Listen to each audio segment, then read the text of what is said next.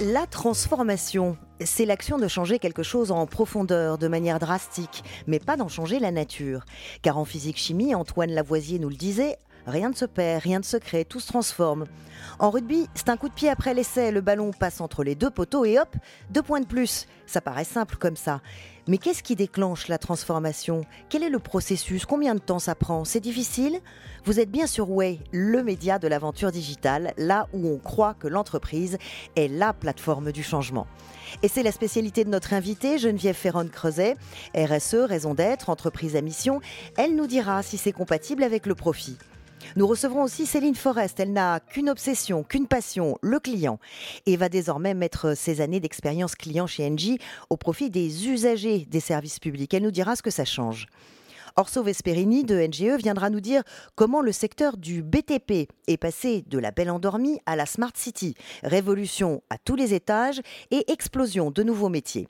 Avec Gilles Collat-Desfrancs, nous verrons comment l'une des plus vieilles et prospères industries de France, Michelin, entend bien rester leader mondial grâce à l'intelligence artificielle. C'est sur Way, c'est maintenant et c'est parti.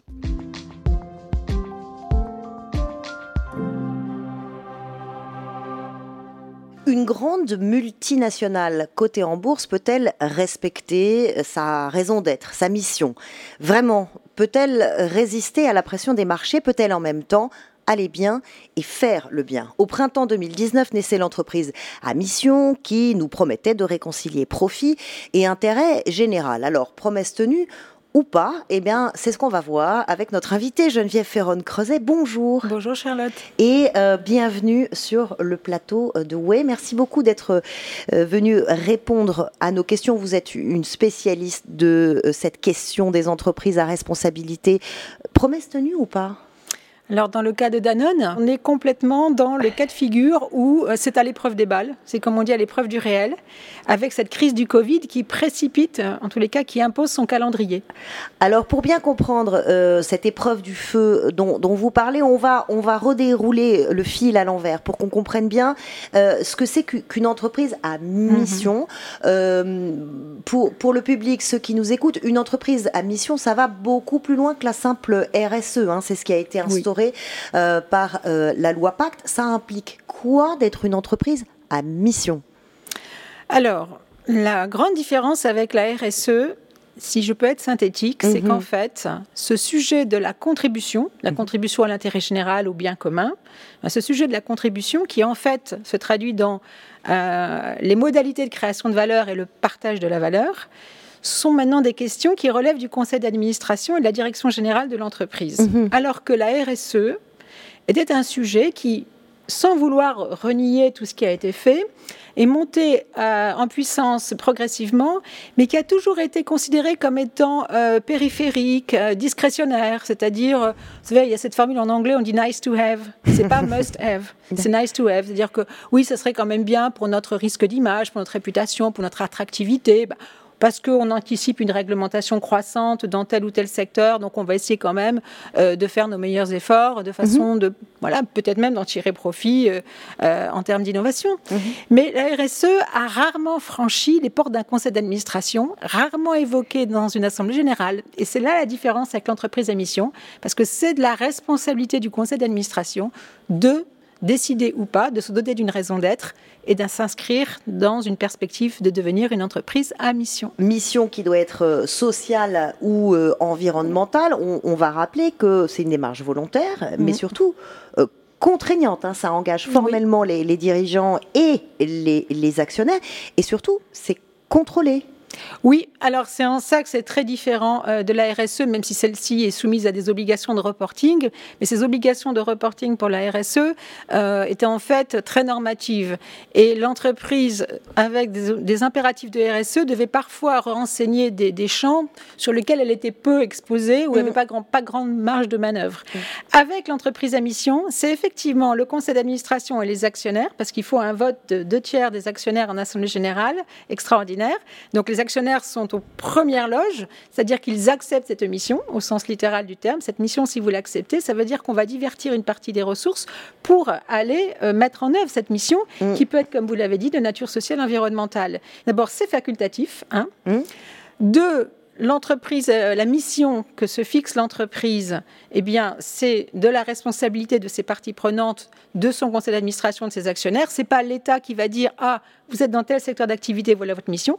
Donc c'est une plage de liberté, là où l'entreprise pense qu'elle a euh, une majeure en quelque sorte, mmh. qu'elle a quelque chose à apporter au monde. Et dans cette plage de liberté, l'entreprise va être contrainte, effectivement. Elle va devoir allouer des moyens, nommer un comité mission, c'est-à-dire des personnes... au moins un salarié déjà. Au moins un euh, salarié. Et en général, alors quand c'est moins de 50 euh, collaborateurs dans l'entreprise, c'est un salarié. Au-delà, ça peut être un comité mission dont le, le nombre est. Euh, c'est quelque chose qui est entre un conseil d'administration et un comité de parties prenantes. Et, puis il y a un contrôle externe avec des organismes indépendants. Alors, avec, avec quelles conséquences si elle ne remplit pas sa mission, justement? Alors, le cadre de la loi, en fait, il y a quatre, quatre étapes. D'abord, vous dotez d'une raison d'être. Mmh. Euh, des objectifs sociaux et environnementaux que l'entreprise se donne pour mission de remplir au titre de sa raison d'être, la création d'un comité mission et publier un rapport 18 mois après l'obtention de, ce statut. Et, et, ce rapport va être validé par un organisme tiers indépendant. Euh. Et c'est là qu'on se creuse un peu la tête, si je puis dire, parce que c'est aussi nouveau. Et c'est ça, c'est récent, ça. C'est très récent. Donc ça, a un an. ça a un an. Juste un petit pas de côté, un petit mot d'histoire pour revenir en arrière. Euh, pourquoi c'est arrivé si tard en France? On peut rappeler euh, que euh, les États-Unis ont été, où vous avez fait vos, mmh. votre formation hein, en finance socialement mmh. responsable, ont été les pionniers en mmh. matière de, de, de d'entreprises responsables euh, avec le label Bicorp en, en 2006. Mhm. Pourquoi mhm. nous, on est arrivé 14 euh, ans plus tard avec cette loi Pacte et, cette entreprise à mission? Alors, je vais essayer d'être faire court, mais euh, il, y a une, il, y a une, chose qui, qui est importante, c'est qu'aux États-Unis, les États-Unis sont un pays qui va où le capitalisme est roi, le capitalisme financier est roi, mais il y a aussi des entrepreneurs euh, qui se sentaient très profondément contributeurs, qui avaient initié une nouvelle voie, ce qu'on appelle un capitalisme de partie prenante, mhm. redistributif, etc. Et le statut Bicorp aux États-Unis est bien différent du label Bicorp. Mhm. En fait, ces entrepreneurs, en 2006, euh, se sont regroupés euh, autour d'un label qui s'appelle le label Bicorp. Mais ce label, en fait, c'est je, je, peux être impertinente un petit peu? Ce label, il n'a rien appris aux Européens. Enfin, si je suis. Euh, mm. Ce label, en fait, euh, il permet à des, entrepreneurs de euh, se regrouper autour de valeurs communes et de comportements communs et euh, d'afficher un niveau de responsabilité sociale élevé. Euh, très bien, sauf qu'en en, Europe, on a déjà, en matière de reporting de responsabilité sociale, en plus dans, un, dans des pays où les prérequis socio-environnementaux sont beaucoup plus importants mm. que les prérequis socio-environnementaux américains. Donc euh, on était un peu à égalité, si vous voulez. Le label Bicorp en Europe, euh, on, avait déjà un socle extrêmement, extrêmement solide. Là où la nouveauté s'est instaurée, c'est le statut d'entreprise à mission. Et le statut, il est protecteur en droit. Et c'est justement ça qui est intéressant, c'est qu'on avait aussi besoin de ça, nous, en France et en Europe. On avait une politique de responsabilité sociale. De l'autre côté de l'Atlantique, ils avaient ce label Bicorp. Mais du côté, justement, des États-Unis, ils se sont aperçus que ce label, il ne protège pas. Il ne protège pas dans des moments euh, particuliers de l'entreprise, en cas de transmission, d'augmentation de capital, de rachat. Bah, tout simplement parce que le label, il n'est pas inscrit dans les statuts. Et si on a un statut qui permet de dire attention, vous voulez me racheter, vous me faites le plus gros chèque, mais j'ai un statut de société à mission qui me permet certes de considérer votre offre d'un point de vue financier, mais je veux aussi des garanties sur la façon dont vous allez m'aider à, poursuivre ma, mission. Et c'est en ça, ça introduit en droit une protection. Alors, aujourd'hui, euh, nous y voilà avec la loi Pacte. On a euh, l'entreprise à mission en France. On en est où? Euh, Combien d'entreprises se sont, se sont engagées à peu près? Alors aujourd'hui, euh, c'est un mouvement qui est récent. D'ailleurs, il y a une communauté des entreprises à mission qui mhm. a été créée euh, et euh, qui reçoit, à mon avis, des adhésions à un rythme soutenu. Donc, compliqué de savoir. Je dirais qu'il y a une bonne centaine d'entreprises qui mhm. sont sur les, qui sont sur les starting blocks. Je pense qu'il y en a quasiment une petite soixantaine qui a déjà probablement le statut. Et la plus emblématique, effectivement, est la seule cotée en bourse c'est Danone. Alors parlons de Danone justement, qui a été, comme vous le dites, la toute première grosse entreprise française à s'engager. Euh, c'est pas rien parce que c'est une entreprise agroalimentaire, mmh. multinationale et coté en bourse. Euh, c'était important qu'il se, qu'il, se positionne. Problème aujourd'hui en pleine pandémie, euh, plan de restructuration, 2000 emplois sur les 10 000 euh, mmh. dans le monde sont concernés pour économiser 1 milliard d'euros d'ici 2023. quand quelqu'un comme vous qui travaille sur, qui a participé à cette, mmh. cette entreprise à mission entend cette nouvelle, elle se dit quoi? Alors, on a toujours, on a toujours su que euh, ce statut d'entreprise à mission, euh, il serait solide quand il y aurait des premiers cas, un peu comme celui de Danone ou de la jurisprudence, mhm. c'est-à-dire des parties prenantes qui euh, considèrent que le compte n'y est pas et que à ce moment-là, cette entreprise qui se dit entreprise à mission, eh bien pas du tout, parce que voilà, au titre de la mission et des engagements qui doivent être pris, moi, partie prenante, je considère qu'il n'y a pas, euh, il y a un manquement. Mhm. Et ça arrive très vite pour, euh, pour Danone, et c'est l'épreuve du feu. Alors, c'est le Covid.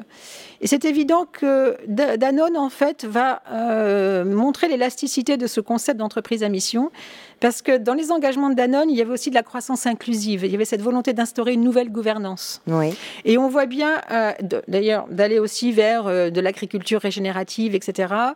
Et donc, la question l'introduction est intéressante. C'est vous voulez faire du bien, mais vous voulez que l'entreprise aille bien. C'est-à-dire que si l'entreprise n'est pas rentable, elle ne peut pas, euh, elle ne peut pas mettre en œuvre sa mission. Et on est dans une ligne de tension qui, à mon avis, résume aujourd'hui tous les paradoxes du capitalisme. Premier paradoxe, celui des, actionnaires. On l'a dit, c'est euh, une multinationale qui est, qui est cotée en bourse. Les actionnaires, en l'occurrence, avec Danone, ils sont très dispersés. Euh, mm. il y a beaucoup de fonds de pension mm, américains. Mm, euh, ma question, c'est tout simplement est-ce que sans les actionnaires, il aurait pris la même décision?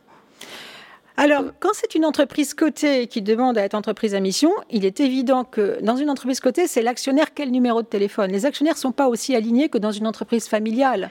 Euh, qui Mais vous disiez au début qu'ils étaient eux-mêmes partie prenante de l'engagement d'entreprise à mission. Donc on est dans un. Oui, alors c'est ça qui est intéressant, c'est que non, j'avais fait, j'ai perdu un pari. Je m'étais dit, euh, en fait, il y a que avant Danone, il n'y a qu'une entreprise cotée qui est entreprise à mission. C'est une entreprise américaine qui s'appelle Laureate Education. Ok. Donc une seule, euh, et on voit bien que c'est un statut qui est peut-être fait plus pour des PME, des entreprises familiales ou des start-upers qui veulent démarrer avec cette page-là. Là, on voit si ça marche avec là, une grosse. On voit, on voit que Danone, qui avait déjà racheté Whitewave, qui était le leader des laits végétaux bio américain qui était une entreprise à mission. Donc mhm. ils ont incubé, ils ont eu comme filiale pendant quelques années une entreprise à mission américaine et donc ils ont décidé de passer le pas. Donc ça veut dire que les actionnaires de Danone, ils ont été un petit peu acculturés. Mm. Et je pense aussi que le, directeur général, euh, Emmanuel Faber, a aussi énorme, a été très prosélyte. Mm. Donc il a obtenu un vote, un vote d'ailleurs digne des républiques, euh, voilà, je sais pas, bananières, un vote incroyable.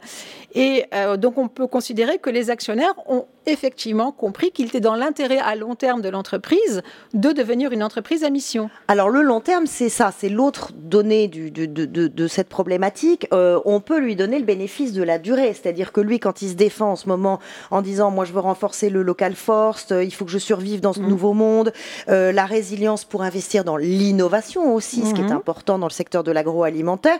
Euh, est-ce que vous parliez de flexibilité de l'entreprise à mission? Est-ce qu'on peut se dire bah, finalement, oui, il faut lui laisser quelques années hmm. pour construire le modèle de l'entreprise à mission Alors, c'est évident que l'entreprise à mission s'inscrit dans un temps long et anticipe, anticipe euh, des éléments qui vont être des prérequis euh, dans les relais de croissance. C'est-à-dire mhm. que c'est anticiper les limites de la planète. C'est-à-dire mmh. que euh, on est face à, un mur climatique et la transition écologique quel que soit le scepticisme qu'on éprouve à, l'égard de ce mmh. sujet, ben, il va falloir y aller. Donc une entreprise à mission, elle, s'affûte en quelque sorte euh, face à ces, à ces, nouveaux éléments. Et de l'autre côté, c'est le respect des fondamentaux sociaux, c'est le partage de la valeur. Mmh. Donc c'est qu'on travaille sur des, des mécanismes de création de valeur qui vont être plus respectueux des limites climatiques qui vont, euh, et même on va faire de l'innovation. Et puis dans le partage de la valeur, on va faire en sorte que tous les bénéficiaires puissent récolter les fruits euh, de cette croissance. Il est évident que euh, devenir entreprise à mission en juin et annoncer un plan de licenciement euh, quelques mois après, c'est un, c'est un très mauvais signal. Mais je de mon point de vue, et j'ai rien, voilà, je dis ça pour Danone, mais je les connais pas plus que ça. Je pense que oui, ce sont des décisions qui vont donner euh, leur force dans du temps long. Il faut au moins 5 ans. Dans du temps long, sauf que en face, on a le consommateur. On sait très bien qu'il est extrêmement sensible aujourd'hui au, message qui est envoyé par une entreprise qui dit bon bah voilà, moi je suis une entreprise responsable, engagée, euh, à mission, mm-hmm. et puis euh, il entend par ailleurs un message complètement contradictoire. Comment il s'y retrouve? Alors ça, c'est vraiment la, bienvenue dans le monde où les informations se télescopent, où la culture économique est finalement assez faible, mhm. où euh, le ressenti euh, prend, prend le dessus. Et, mais c'est vrai que les consommateurs et nos jeunes générations euh, ont des détecteurs d'imposture ce sont des détecteurs d'imposture sur pattes. Le vernis de responsabilité, le greenwashing. Euh, Exactement. Et là, le risque, il est énorme parce que euh, avec la RSE, euh, on avait, on était arrivé à un, niveau tel que le greenwashing, le social washing, on était, on était saturé et mhm. ça a généré un climat de défiance, à mon avis, catastrophique au moment où, au contraire, il fallait monter, mhm. monter en puissance. Et là, le mission washing, si on a de nouveau des éléments qui montrent à quel point c'est compliqué toutes les meilleures ou les mauvaises raisons du monde euh, de euh, remplir une mission avec un niveau d'ambition d'un groupe qui, en, termes de présence sur le plan agroalimentaire, de visibilité, de visibilité euh, c'est vrai, ça veut dire quoi? Ça veut dire c'est pas pour les grandes entreprises qui ont une puissance de mmh. transformation. Ça veut dire que c'est pour des petites. Mmh. Mais du coup, est-ce que on a la capacité d'entraîner tout un écosystème, d'entraîner toute une filière? Euh, si les grandes entreprises n'y arrivent pas. Mais comment elles font justement, euh, alors que 95% des, consommateurs disent nous on veut des entreprises euh, engagées, comment font ces entreprises pour générer de la confiance ou retrouver la confiance? En fait, il y, a un, chemin qui est le chemin de la sincérité, de la transparence. je crois que les consommateurs seraient beaucoup plus, comment dirais-je, à l'aise avec une entreprise même une entreprise à mission qui dit écoutez, voilà, notre mission c'est ça, on s'est fixé des engagements ambitieux, on doit en rendre compte. Et ben, c'est un voyage imparfait. C'est un petit peu ce que dit Patagonia, c'est une mhm. perfect journey, c'est un voyage imparfait. Euh, là, on bah, n'y est pas, et on n'y est pas pour telle ou telle raison. Et ça, on n'a pas pu faire autrement pour telle ou telle raison. Et donc, c'est à la fois un travail de pédagogie, de vérité, de transparence, euh, tout au long euh, de sa relation avec euh, ben, ses clients, ses collaborateurs. Et je pense que dans ces conditions, on peut tout à fait comprendre qu'il y a des circonstances dans lesquelles, eh bien, il y a des actifs, il y a des priorités, des actifs, mais qu'on ne va pas fléchir sur le long terme. Et donc, c'est cette sincérité qui est, qui est vraiment la clé de voûte de l'entreprise à mission. Donc, euh, face au, paradoxe, euh, une communication de, vérité. Euh, pour revenir à la RSE, vous citez souvent Yuka mhm. et vous dites elle a fait bien plus de RSE que 20 ans de RSE dans les mhm. autres entreprises, et ce grâce au technologie. Mm. C'est vraiment l'illustration d'une nouvelle euh, technologie et de la révolution digitale euh, qui a changé, qui a bouleversé euh, les codes.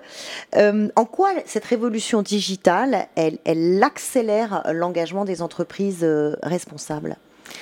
Alors, le sujet du digital, euh, quand on le considère comme un moyen, euh, ça peut être une formidable voie d'accélération pour le mhm. meilleur, ça peut être aussi une formidable voie d'asservissement. Mhm. Et donc, euh, vers à moitié plein, voire vers à moitié vide. Mais je vais répondre sur le verre à moitié plein. Et c'est vrai que je considère qu'on est dans une économie paresseuse. On dit toujours une économie linéaire, c'est-à-dire mhm. qu'on extrait des, ressources, on produit avec des ajustements financiers, techniques, et puis on, des déchets en quantité infinie. Donc euh, on ne fait pas très attention à les ressources qu'on utilise, on produit des déchets et puis euh, on optimise, mais en fait, on pourrait optimiser beaucoup mieux. Mhm. Et c'est probablement là que le digital peut venir au secours euh, de chaînes, ça a été d'ailleurs dit dans votre émission, de supply chain, de, savoir mhm. d'utiliser de, des ressources à bon escient au bon moment, d'avoir en termes de traçabilité, et là on rejoint Yuka, d'avoir toutes les garanties, de pouvoir éviter le gaspillage. Et dans ce sens, euh, c'est une très bonne chose. Mhm. On voit euh, en toile de fond aussi l'énorme responsabilité que ça génère, parce que s'il y a des, applications de toute évidence qui sont vertueuses sur ben, les bâtiments mm. intelligents qui consomment moins d'énergie, euh, utiliser moins de gaspillage, avoir des, voilà, des usines qui sont plus respectueuses des normes environnementales, mm. on voit bien que l'envers du décor, ça peut être aussi une société de surveillance dans laquelle le contrôle démocratique, ben, que ce soit de la part des entreprises des États est absolument crucial. Donc, euh, un très beau sujet de responsabilité sociale de digital qui va monter en puissance et très fortement dans les. Bah, qui est déjà là d'ailleurs, à vrai dire. La responsabilité euh, digitale, c'est euh, attention à l'humain, attention à la dépense d'énergie aussi. vous parlez de sobriété mm. numérique. C'est mm. quoi ce concept de sobriété numérique? Ben, La sobriété numérique, c'est un petit peu le, le pendant de l'infobésité numérique. C'est-à-dire, la sobriété numérique, c'est de se dire d'abord. Euh, dans la, le champ des possibles qui s'ouvre avec cette offre numérique quasiment infinie, qui nous donne d'ailleurs un sentiment de toute puissance, se poser la question, euh, ben, l'envers du décor, c'est-à-dire euh, les serveurs, les consommations d'énergie, mmh. parce que on n'a pas forcément, comme on est dans, une, dans une bulle virtuelle, qu'est-ce que ça veut dire pour soutenir cette économie du numérique? Eh bien, qu'est-ce que ça veut dire en termes ben, d'économie bien réelle sur les matériaux, euh, assembler euh, les, tous ces serveurs et toute cette dépense d'énergie. Et donc la question de la sobriété numérique, c'est de se dire oui, mais j'ai besoin de quoi in fine, toujours au regard euh, des limites de la planète? Donc c'est l'usage, c'est l'usage de, de, de, ce digital. Alors comment on peut être euh, sobre euh, numériquement? C'est quoi pour nous, pour un chef d'entreprise, pour un entrepreneur, une bonne hygiène numérique? Alors une bonne hygiène numérique, ça peut commencer comme déjà bien ranger son bureau numérique.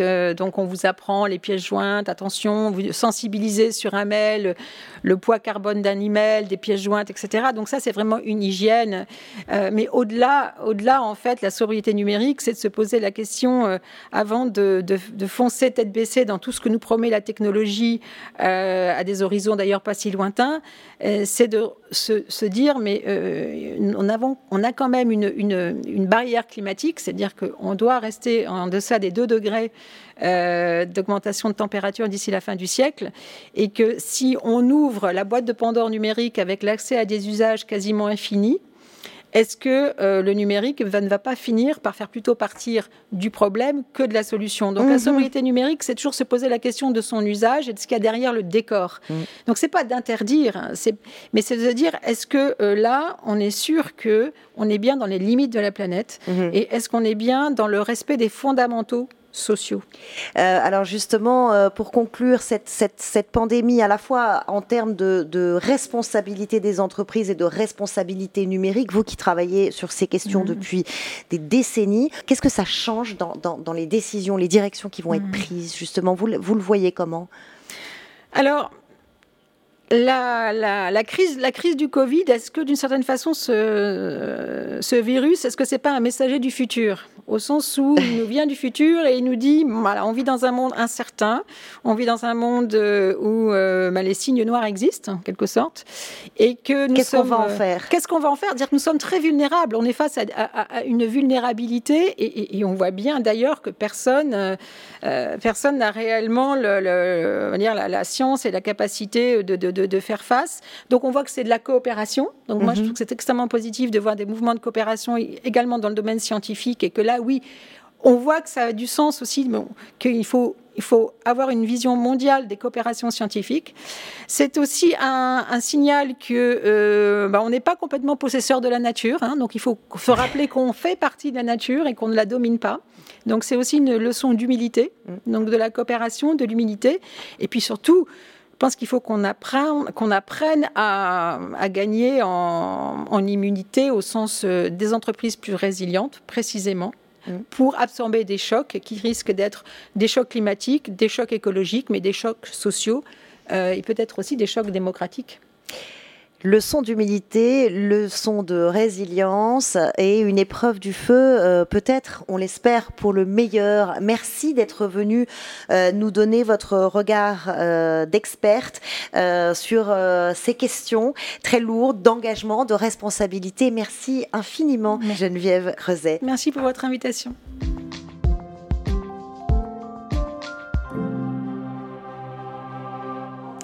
En 1891, Michelin inventait le premier pneu démontable, un an avant euh, le véritable lancement de l'automobile. 130 ans plus tard, euh, Michelin est leader mondial et compte bien garder un pneu d'avance. Et la clé, c'est la data. Et avec près de 200 millions de pneus vendus chaque année, on peut dire qu'il y en a des données à exploiter. Cela peut permettre par exemple de réduire de 30% les ruptures euh, de stock.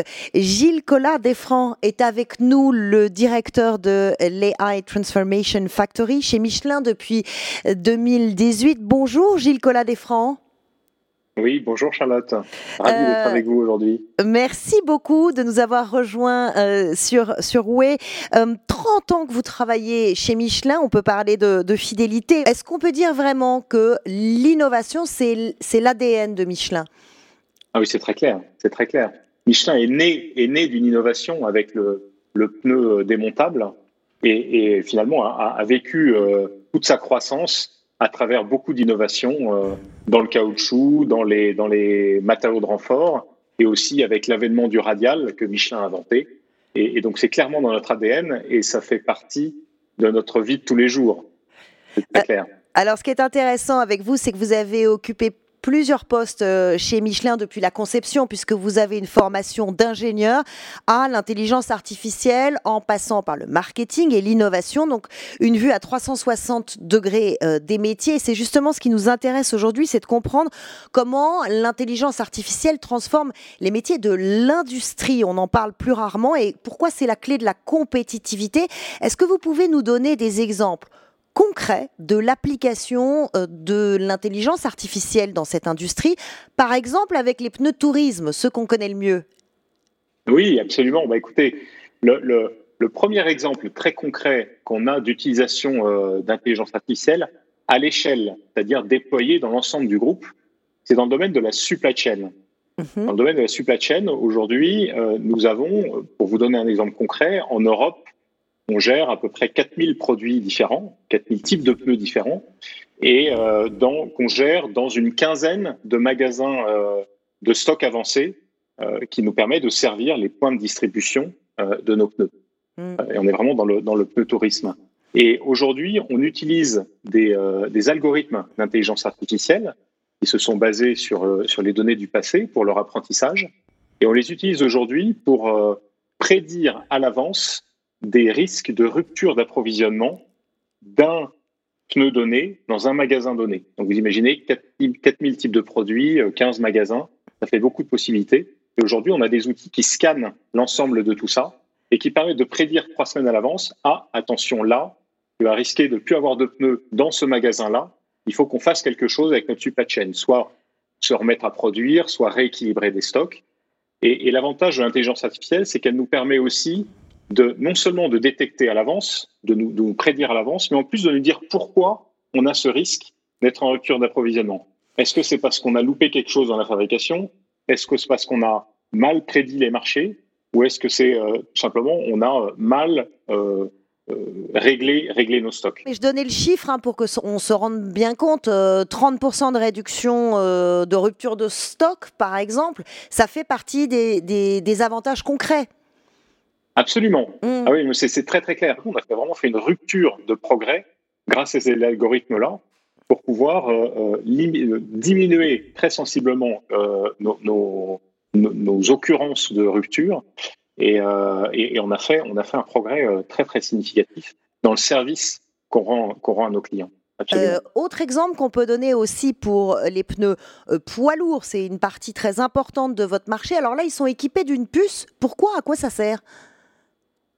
C'est une très très bonne question. Effectivement, on équipe, euh, on équipe quasiment tous nos pneus, euh, nos pneus poids lourds euh, aujourd'hui dans le monde d'une puce RFID, une puce donc qui permet une identification, j'allais dire pneu par pneu, pour qu'on soit capable ensuite de suivre tout ce qui se passe dans la vie du pneu.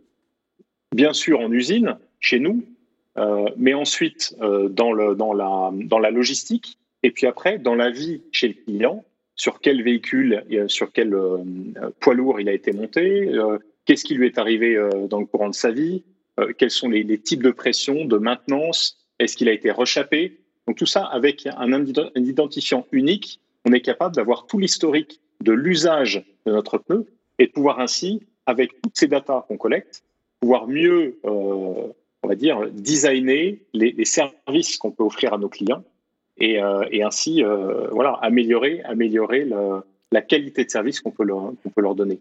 Mais donc ça veut dire que cette data, c'est des actifs pour l'entreprise. En gros, ces insights, vous en faites quoi après? Vous, vous prenez ces données sur l'usure, sur l'usage, et donc vous améliorez en termes d'innovation, par exemple?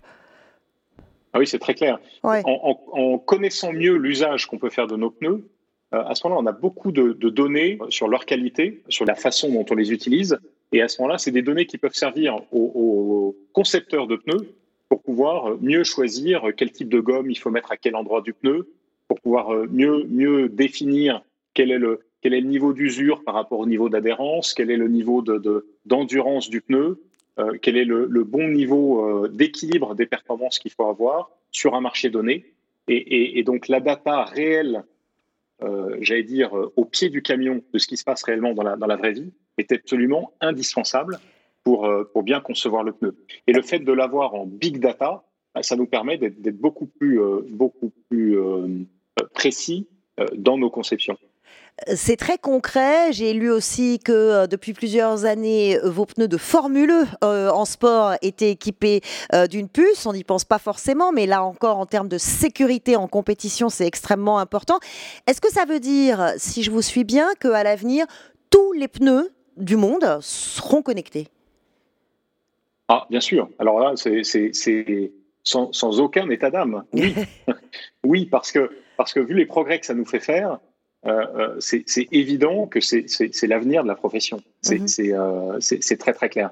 La question après, c'est comment on construit tous les services autour et comment on construit, on va dire, tout l'écosystème qui permet d'utiliser au mieux, d'enrichir la donnée qu'on peut collecter pour pouvoir vraiment qu'elle serve à nos clients. Et finalement, construire le business model autour de ces données pour la rendre voilà, valorisée. Eh ben, c'est votre rôle, non Avec euh, euh l'AI Transformation Factory, quelle est votre stratégie aujourd'hui? Alors, c'est notre rôle, absolument. Notre stratégie, elle est basée sur le fait que la, la transformation par l'IA, c'est d'abord une transformation des métiers. C'est pas seulement une, c'est aussi une optimisation, euh, on va dire, de tâches répétitives et, et qu'on peut automatiser grâce à, grâce à l'IA. Et du coup, euh, bah, par exemple, sur euh, des analyses qu'on faisait aujourd'hui sur quelques produits, bah, on peut le faire sur les 4000 produits dont je vous parlais en, supply chain de façon automatique. Mmh. Donc ça, c'est vraiment une, optimisation de notre façon de travailler.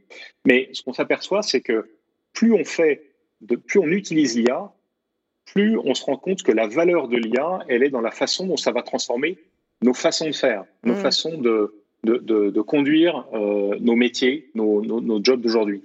Et du coup, le rôle de la Transformation Factory, c'est de faire se rencontrer les experts métiers, les experts data, de faire en sorte qu'ils se parlent, parce qu'ils n'ont pas toujours le même langage, vous mhm. imaginez bien, de faire en sorte qu'ils se comprennent, de faire en sorte qu'ils euh, se fassent suffisamment confiance pour se challenger euh, les uns les autres, pour pouvoir émettre des, idées de use case euh, de l'IA qui va générer de la valeur.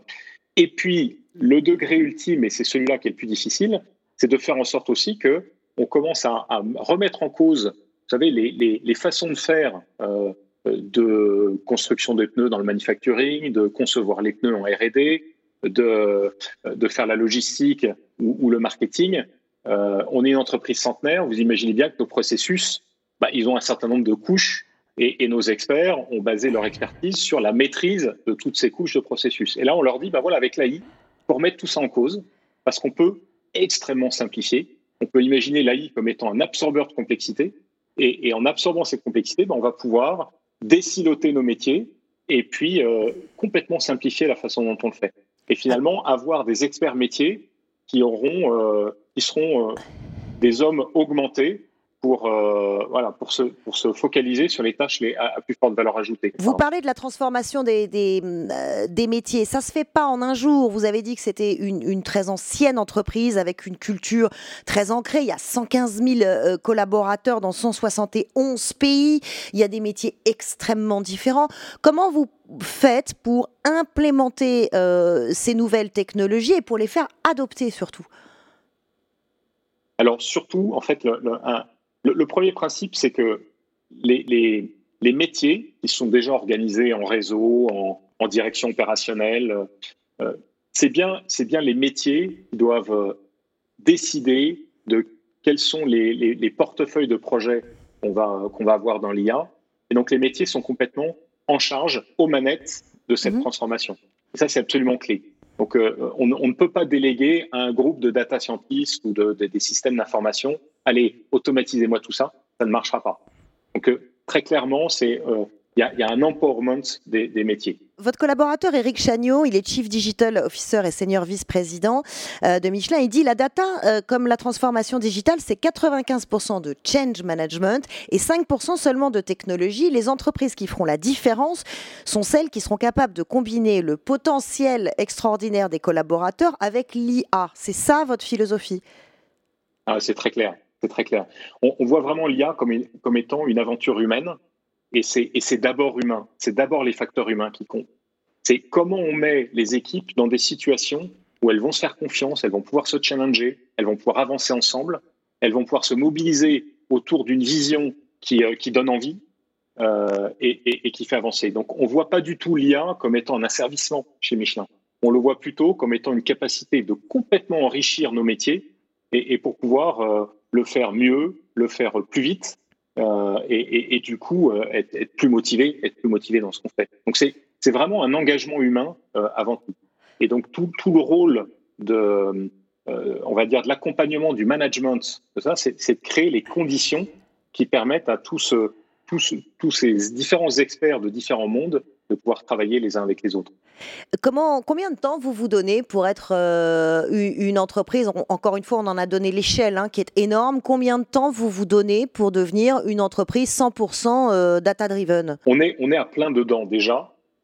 Euh, je crois qu'on doit gérer plus de 600 terras de, données et, et, on doit être, je pense qu'on doit générer 2 ou 3 terras de données par jour. donc, on est déjà, on, a déjà de la data comme un asset mhm. Est-ce qu'on est 100% data driven Bien sûr que non, et ça va prendre beaucoup de temps parce qu'on a encore, euh, on a encore beaucoup de euh, beaucoup d'opportunités à saisir. Euh, on se donne, on se donne trois ans pour être complètement dans cette dynamique-là. Mhm. Est-ce que dans trois ans, on pourra dire qu'on est 100% data driven C'est très difficile à, calculer ou à, mesurer, mais ce qui est certain, c'est que dans trois ans, tous les métiers auront euh, une dynamique de transformation par la data qui sera extrêmement visible et, euh, impactante dans la, vie, dans la vie de tous les jours. Donc en, gros, l'ensemble des métiers euh, aura entamé une mutation en profondeur. Euh, vous l'avez dit, ça représente des téraoctets euh, de données. Un mot sur le stockage quand même et surtout sur la protection des données parce qu'il faut rappeler qu'une entreprise comme Michelin, qui est avant tout un inventeur et un concepteur, a toujours été fondée sur la culture du brevet. Euh, qui dit culture du brevet dit culture du secret. C'est une des clés pour rester numéro un. comment faites-vous pour stocker et pour protéger ces données? Euh, c'est une excellente question. On a plusieurs types de, niveaux de confidentialité dans les données. On a des données très confidentielles, des données euh, moyennement confidentielles et des données euh, publiques, on va dire. Mhm. Donc on n'a pas, on n'a pas les, on a les, données très confidentielles sont stockées sur des sur des serveurs internes, mhm. sur nos infrastructures qu'on protège comme la prunelle de nos yeux. Ensuite, on a des données moins confidentielles qu'on accepte de mettre sur le cloud. Bien sûr, c'est une grande majorité des données, euh, des données qu'on manipule. Mais j'allais dire, ce qu'on a appris avec l'IA, c'est que même à partir de données moins confidentielles, on va pouvoir euh, travailler sur des savoir-faire de l'entreprise qu'on va considérer corps. Qu'est-ce que c'est qu'un savoir-faire cœur de notre entreprise?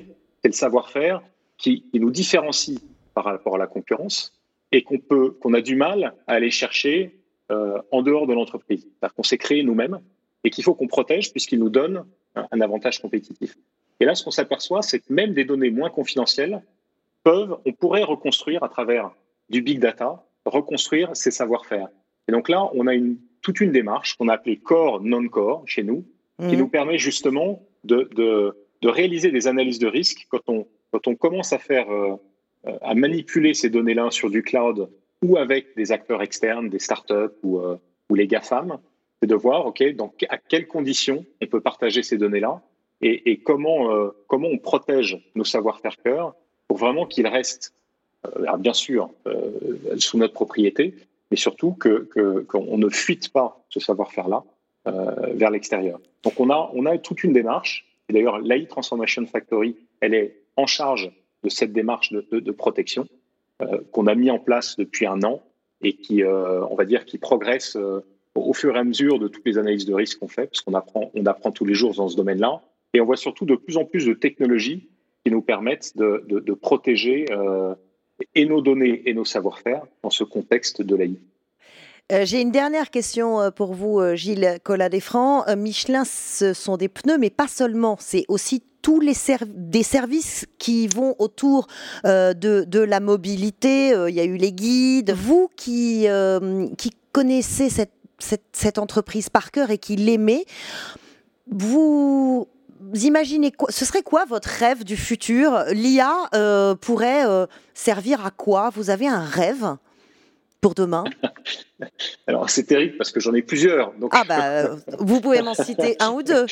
Mais, mais je pense que oui, bien sûr, dans, dans, le domaine des services, il est évident que, que une meilleure connaissance de nos usages de nos pneus nous permet ensuite d'être beaucoup plus, euh, beaucoup plus précis dans euh, la manière dont, dont, on va proposer la maintenance de nos pneus, dans la mhm. manière dont on va pouvoir proposer euh, des, services autour de la gestion des flottes. Mhm. mais on va voir aussi qu'on va récupérer aussi beaucoup d'informations à travers l'usage des pneus sur ce que c'est qu'une route. un pneu qui passe sur, une, sur, sur un nid de poule, si on a le bon capteur, on va pouvoir le capter. Et donc, euh, cette information-là, elle peut servir à plein de choses. Elle peut servir à nourrir des entreprises de maintenance des routes. Elle peut servir à nourrir des organisations gouvernementales euh, en charge de, la maintenance. Euh, ça, c'est un exemple d'utilisation nouvelle de données que nous pouvons générer, qui peut être, qui peut être très riche. Donc, mon, rêve, c'est qu'effectivement, Michelin, à travers son pneu, qui est le seul organe d'un véhicule qui est en contact avec le sol, puisse justement euh, participer à la construction d'une mobilité plus sûre, d'une mobilité plus durable, euh, voilà, d'une mobilité plus sympa, tout, simplement. Euh, mais, mais j'allais dire, ça ne va pas que là, parce qu'on a aussi d'autres savoir-faire chez Michelin, notamment dans le domaine des matériaux, où on peut faire bénéficier d'autres industries de nos matériaux. Et d'ailleurs, c'est un des axes de développement stratégique de l'entreprise dans le domaine des matériaux de haute technologie. C'est d'utiliser notre savoir-faire pour au service euh, d'autres industries. Euh, tenez-vous bien, aujourd'hui, on, on utilise euh, des élastomères Michelin dans le domaine du médical. Mmh. Donc c'est en, en train de se développer. Et là, mon rêve, c'est que l'IA, elle nous permette d'aller plus vite là-dedans. Si on arrive à, mieux modéliser la façon de concevoir des nouveaux, des nouveaux matériaux, à, mieux comprendre l'interaction qu'il peut y avoir dans les propriétés des matériaux euh, les, manières de les, de les fabriquer euh, et, et, de les concevoir, si on arrive à relier tout ça dans les algorithmes, on pourra aller beaucoup plus vite à, mettre au service des autres industries euh, notre, notre savoir-faire. Et ça, ça c'est un rêve important et c'est un axe, un axe stratégique absolument clé. Euh, l'innovation encore et toujours euh, qui transforme euh, les métiers et qui sera au service d'une d'un meilleur service aux clients et d'une meilleure mobilité, de mobilité plus sympa. Dites-vous merci Gilles Collat Desfrancs d'être d'avoir répondu à nos questions sur Ouais. Merci beaucoup. Merci Charlotte.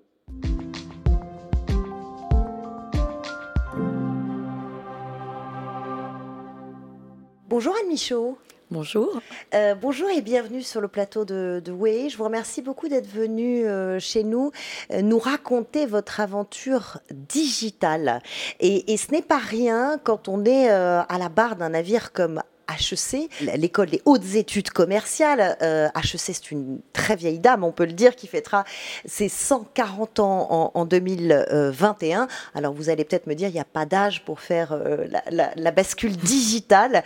Bascule digitale que vous allez me raconter parce que vous y étiez au cœur. Vous y êtes enseignante, euh, doyenne associée et actrice importante au milieu de cette, cette tempête quand tout a basculé avec le confinement. Est-ce que vous diriez que ça a été une aventure positive. En tout cas, elle a été pleine de bonnes surprises.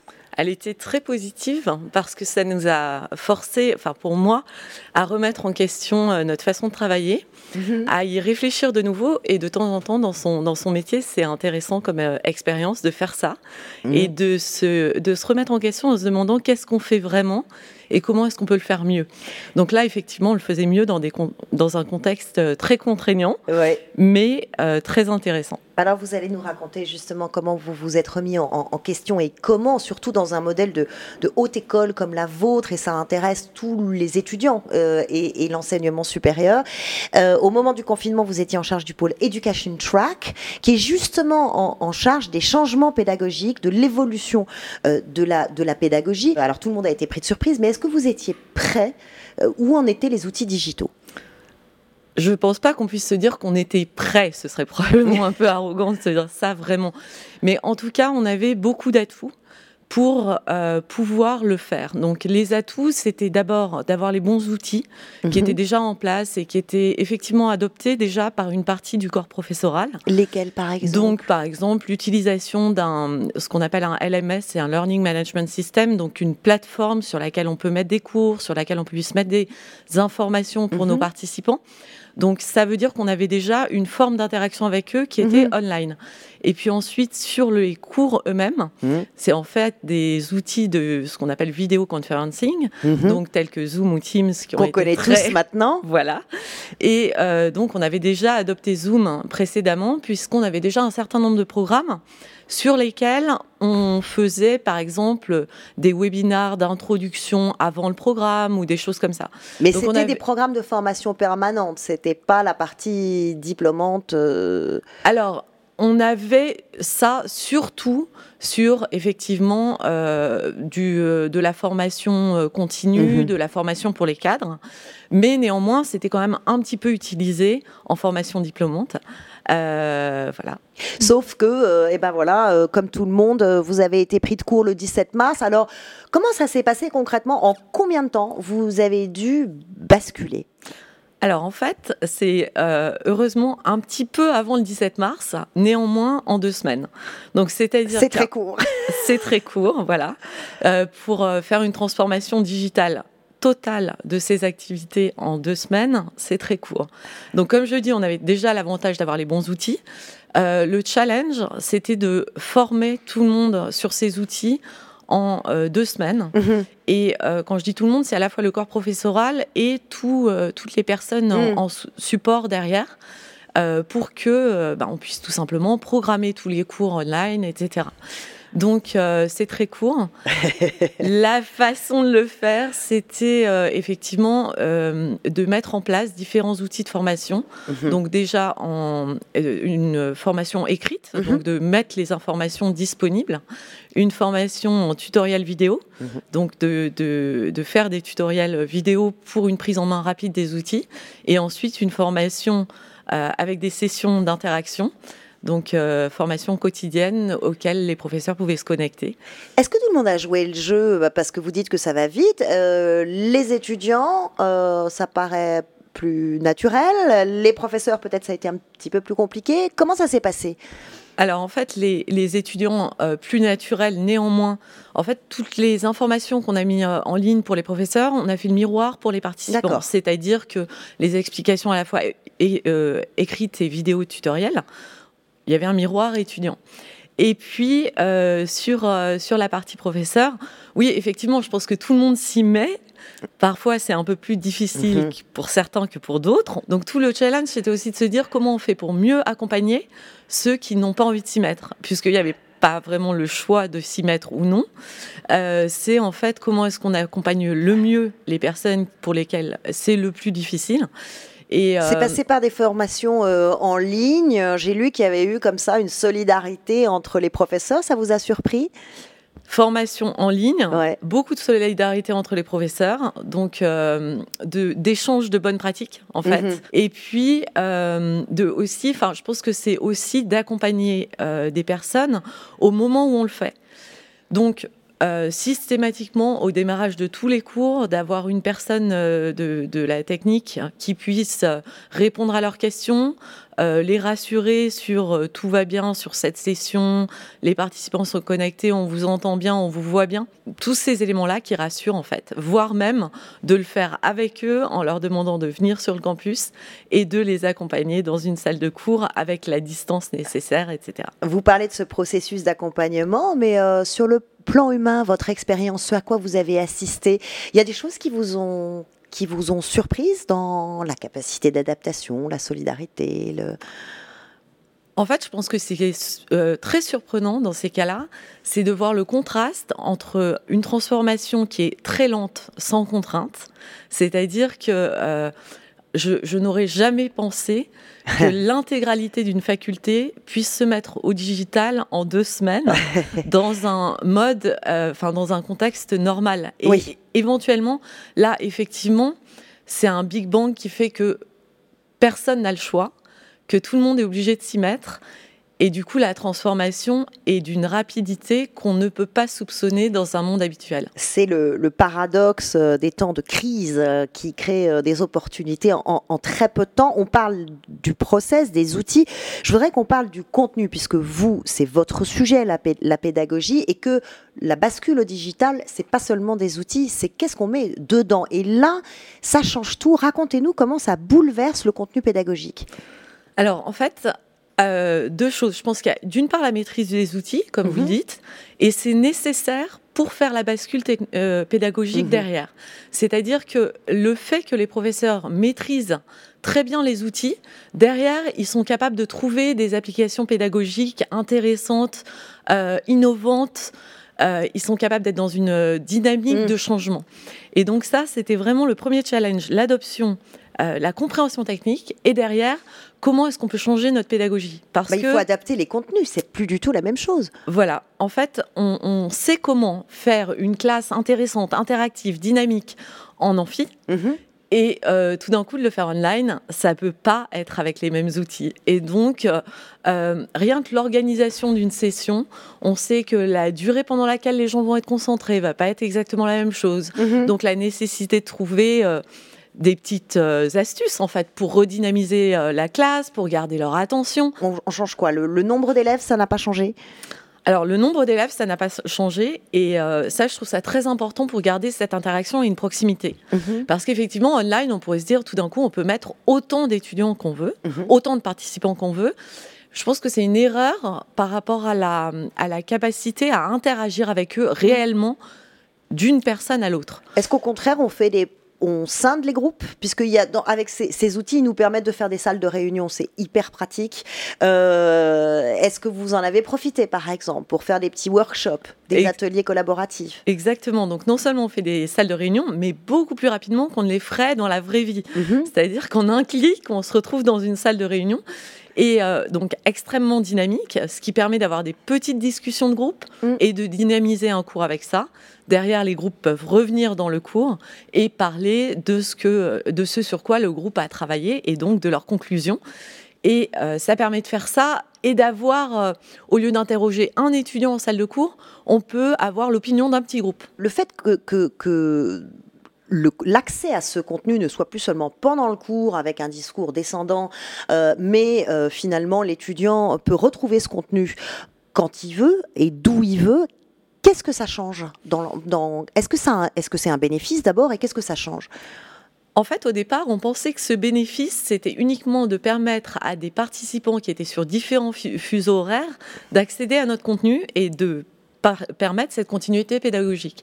Finalement, on s'est rendu compte dans l'usage que c'était euh, que ça allait bien au-delà de ça, c'est-à-dire que quand on est présent en salle de cours, il y a forcément des moments où notre attention baisse, où on n'a pas compris un élément, etc. Et le fait d'avoir des enregistrements de tous les cours permet évidemment de revenir sur ce qu'on n'a pas compris, sur mhm. ce qu'on a manqué, et donc du coup de beaucoup mieux assimiler les contenus.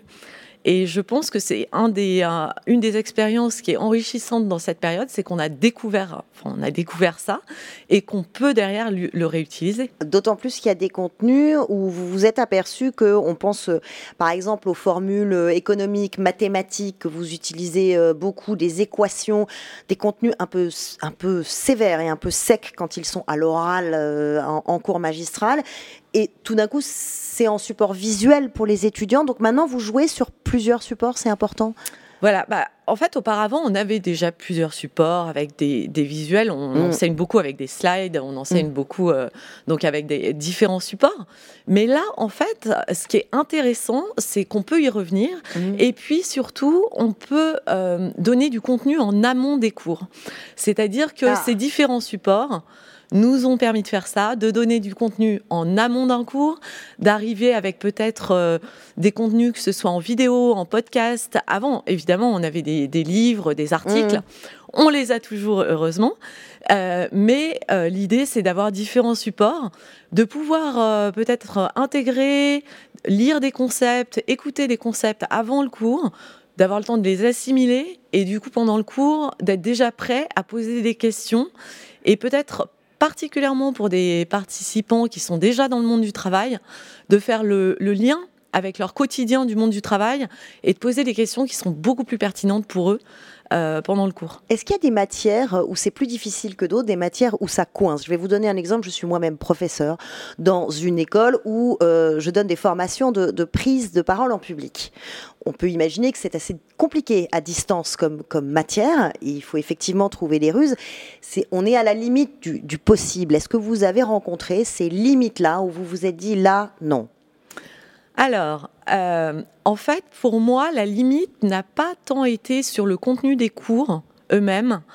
Euh, quand on est à, HEC, voilà, je pense que l'intégralité de nos professeurs, que ce soit des cours de, finance, de stratégie, de marketing, de leadership, mhm. ont réussi à trouver les solutions pour leur contenu pédagogique, euh, même si c'était une forte remise en question, parce qu'encore une fois, ne serait-ce que quelques semaines avant, pour certains, ils euh, ressentaient ça comme quelque chose d'impossible. Néanmoins, ça a été possible. Par contre, je pense qu'il y a un, frein qu'on a encore et pour mhm. lesquels euh, les solutions sont encore à trouver, c'est tout l'aspect euh, networking. C'est-à-dire que un cours, c'est effectivement un cours. On est en amphi ou en petit groupe. On discute avec des étudiants, de, avec un groupe, mais on a aussi toutes les interactions qu'on appelle de networking qui vont être beaucoup plus un à un, on parle avec une personne. Effectivement, en ligne, c'est beaucoup plus difficile. La pause café, on peut pas la faire avec une personne. Leurs petites questions où ils ont plus envie d'être euh, en individualité c'est beaucoup plus compliqué. Oui, puis il y a tout ce qui a euh, extra court. Euh, la vie du campus, c'est extrêmement important. La, fête, les clubs, le sport, tout ce qui fait partie aussi de la culture d'une grande école. Qu'est-ce qu'ils vous disent, du coup, les étudiants aujourd'hui Ils vous disent, on a hâte de se retrouver? Alors forcément, ils ont hâte de se retrouver, ils ont hâte de reprendre une vie de campus parce que, comme vous le dites très bien, là, je pense qu'une expérience dans une école comme HEC, ça se limite évidemment pas au cours. Mhm. C'est aussi euh, toute la vie extra euh, extra cours qu'ils ont, euh, les associations, toutes les activités festives ou mhm. très sérieuses d'ailleurs qu'ils peuvent avoir dans différentes associations, y compris en dehors du campus. C'est-à-dire, on a plein d'associations qui qui sortent du campus, qui aident des personnes, etc., ce qu'ils plus, euh, qu'ils ne peuvent pas faire aujourd'hui. Il n'y a pas eu d'initiative pendant le confinement pour qu'ils se sont mis ensemble sous, des plateformes ou autres? Ils, ont, ils ont lancé des initiatives ou pas? Donc ils ont gardé ces initiatives. Hein. Forcément, les, outils qu'on a adoptés pour les cours, ils les adoptent aussi en dehors des cours. D'accord. Donc il se passe évidemment euh, beaucoup de choses, mais néanmoins, c'est, ça reste pas la même chose que la vie de mhm. campus. Et on essaye de les aider à trouver des façons de euh, le mieux, le faire ça le mieux Alors, on n'est pas encore tout à fait au bout et aujourd'hui, vous êtes sur ces formats euh, qui vont être hybrides pendant, pendant, pendant un bon moment. Euh, mais si on se tourne vers, vers l'avenir, est-ce que cette expérience vous avez, ne vous a pas fait réfléchir sur la démocratisation du savoir, à savoir que cet outil, il vous permet d'atteindre d'autres populations, d'autres zones euh, géographiques, tout le temps, de partout? Et est-ce qu'on se dit pas finalement, bah, l'école de l'avenir, c'est ça? Alors, euh, démocratisation, certainement, dans euh, la capacité, à partir du moment où on est en ligne, c'est vrai que la question de se poser à qui on limite euh, la, session dans laquelle on est mmh. se pose. C'est-à-dire que est-ce qu'on ne peut pas ouvrir beaucoup plus généralement? Je pense qu'à HEC, on a quand même un, critère qui est important dans nos, dans nos programmes, c'est la sélectivité de, de, nos programmes et la, la sélection des, des, personnes qui vont être dans les programmes. Et ce que certains pourraient appeler de l'élitisme quand ils parlent des grandes écoles. C'est bien pour ça que je, je, je, pose cette question. Tout à fait. Et euh, cette, la sélection, néanmoins, euh, nous, la, nous la conservons. Et d'ailleurs, on voit que toutes les universités américaines qui sont passées au 100% online très tôt en disant que ce serait toute cette année scolaire, c'est-à-dire qu'ils ne font pas de l'hybride comme nous, auraient pu avoir la tentation d'ouvrir leur programme à un très grand nombre.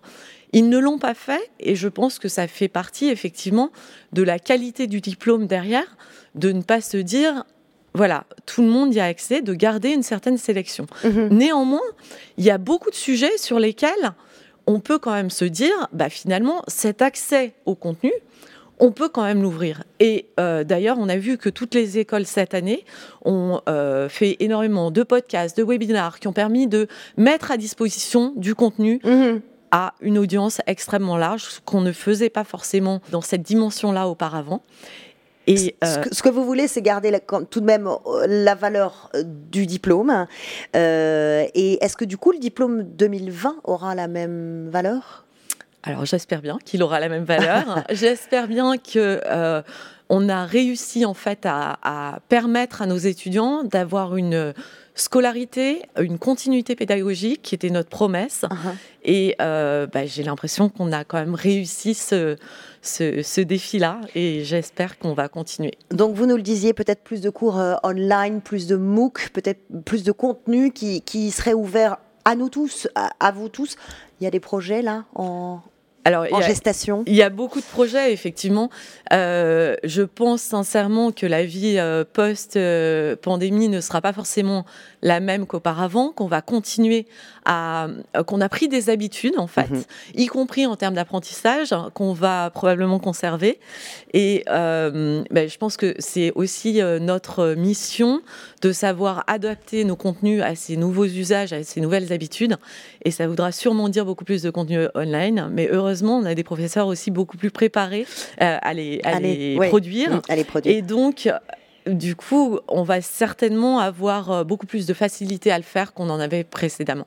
Merci infiniment, Anne Michaud, euh, d'être venue nous raconter cette bascule digitale d'une grande école comme HEC. On se rend compte en vous écoutant que, comme dans beaucoup de secteurs, eh ben, plus rien ne sera exactement comme avant. Il y a beaucoup de choses qui ont changé, qui vont rester, notamment la façon d'apprendre chez les professeurs, évolution culturelle, euh, nouveaux usages, nouveaux outils, comme vous le disiez, et surtout euh, nouveaux contenus qui vont sans doute être plus ouverts et plus accessibles à un plus grand nombre. Merci infiniment. Merci beaucoup.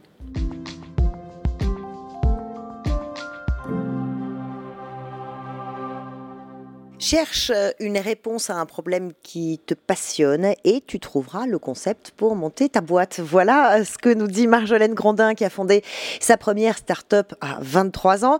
Euh, son truc, c'est le bot. Deux minutes d'attention par jour, pas plus, de la convivialité, du fun. Bonjour Marjolaine Grandin. Bonjour. Euh, merci d'être avec nous. Vous êtes euh, cofondatrice et PDG euh, de Jam, qui est le premier média conversationnel 100% sur Messenger. Et à mes côtés, Mathieu Stéphanie de Génération Do It Yourself. Salut Charlotte. ravi de te retrouver. Tu es bot, toi, ou tu es pas très bot Je suis bot. J'ai eu des allées et des retours. je crois qu'au début, et je voulais en parler vraiment avec Marjolaine, mais il y a eu des, des moments où on on s'est tous affolés autour des bots. Il y avait des lancements de plein de choses et puis on est, on est revenu un peu et puis je trouve que ça revient. Euh, mais j'ai un million de questions pour toi, Marjolaine, donc je suis, je suis eh ben, euh, content. je peux y aller direct Vas-y, vas-y, vas-y direct. Euh, déjà, bon, déjà recontextualisons. Qu'est-ce que c'est Jam? Tu peux nous le dire, j'imagine. Ouais. Ouais, ouais, Jam aujourd'hui, c'est le plus gros euh, chatbot français. On échange avec euh, des dizaines, des centaines de milliers euh, de personnes, notamment des jeunes entre 15 et 25 ans dans Messenger. et en fait, ce qu'on fait pour eux, c'est tous les jours un sujet d'actualité, de société, dont le bot va aller leur parler spontanément directement dans Messenger et avec un langage, une façon de parler, d'aborder l'actu, de les interroger qui leur correspond. Donc tu as répondu à ma question suivante, à qui ça s'adresse? On est vraiment sur une, une, cible jeune, très jeune uniquement? Alors, avec Jam, le bot, oui, on est vraiment euh, sur une cible 15-25, même si euh, tout le monde peut l'utiliser avec grand plaisir. Euh, mais derrière, on a développé, et ça c'est plus pour rentrer sur la société de Jam, le studio par Jam, où on fait d'autres activités autour de la conversation, qui est vraiment notre passion, parce que le bot, c'est un moyen, c'est on parle de la technologie, c'est un mot qui euh, qui effectivement veut un peu tout et rien dire. Moi, ce qui me passionne, c'est la conversation. Euh, et aujourd'hui, on crée des conversations aussi euh, au sein de l'entreprise, donc une direction générale avec ses collaborateurs, d'une marque avec ses clients. et donc, on a développé par exemple Tribe, pour que euh, les ressources humaines, la com interne, la direction générale parlent avec les collaborateurs. Euh, on fait des bots en marque blanche, on en a créé pour euh, passer son code directement dans Messenger avec Code Rousseau. On parle de la mobilité du futur avec Renault. Enfin, en fait, on fait plein plein de choses différentes par la société Jam, mais qui sont distinctes du chatbot qui est vraiment notre produit d'origine Jam. Et l'utilisateur de l'autre côté du bot, il a conscience qu'il parle à un robot? Ah oui, oui. Euh, enfin, je veux dire, s'il en a pas conscience, c'est que peut-être qu'il a, il est encore effectivement, il attend, je sais pas quoi, d'une intelligence artificielle ou je ne sais quoi. Non, derrière, c'est vraiment très clair la promesse. Nous, c'est, on se, on se positionne comme un média. Euh. Sauf qu'au lieu d'avoir un média qu'on va euh, regarder en vidéo, euh, lire un article, écouter en podcast, on va discuter avec lui. Mais derrière nous, ce sont des journalistes, des jeunes rédacteurs qui vont écrire, si on simplifie, un arbre de décision qu'on a vraiment euh, imaginé nous-mêmes euh, à quoi ressemble un bon arbre de décision pour, pour proposer du contenu et, et, pousser les gens à réfléchir, à s'interroger, à communiquer, euh, à prendre la parole. Mais derrière, oui, enfin, on sent bien que ça a été rédigé en amont. Il n'y a pas quelqu'un derrière qui répond. C'est une autre manière de consommer, par exemple, justement, un, article, un écrit plus interactif, c'est ça? Exactement. D'accord. C'est vraiment ça.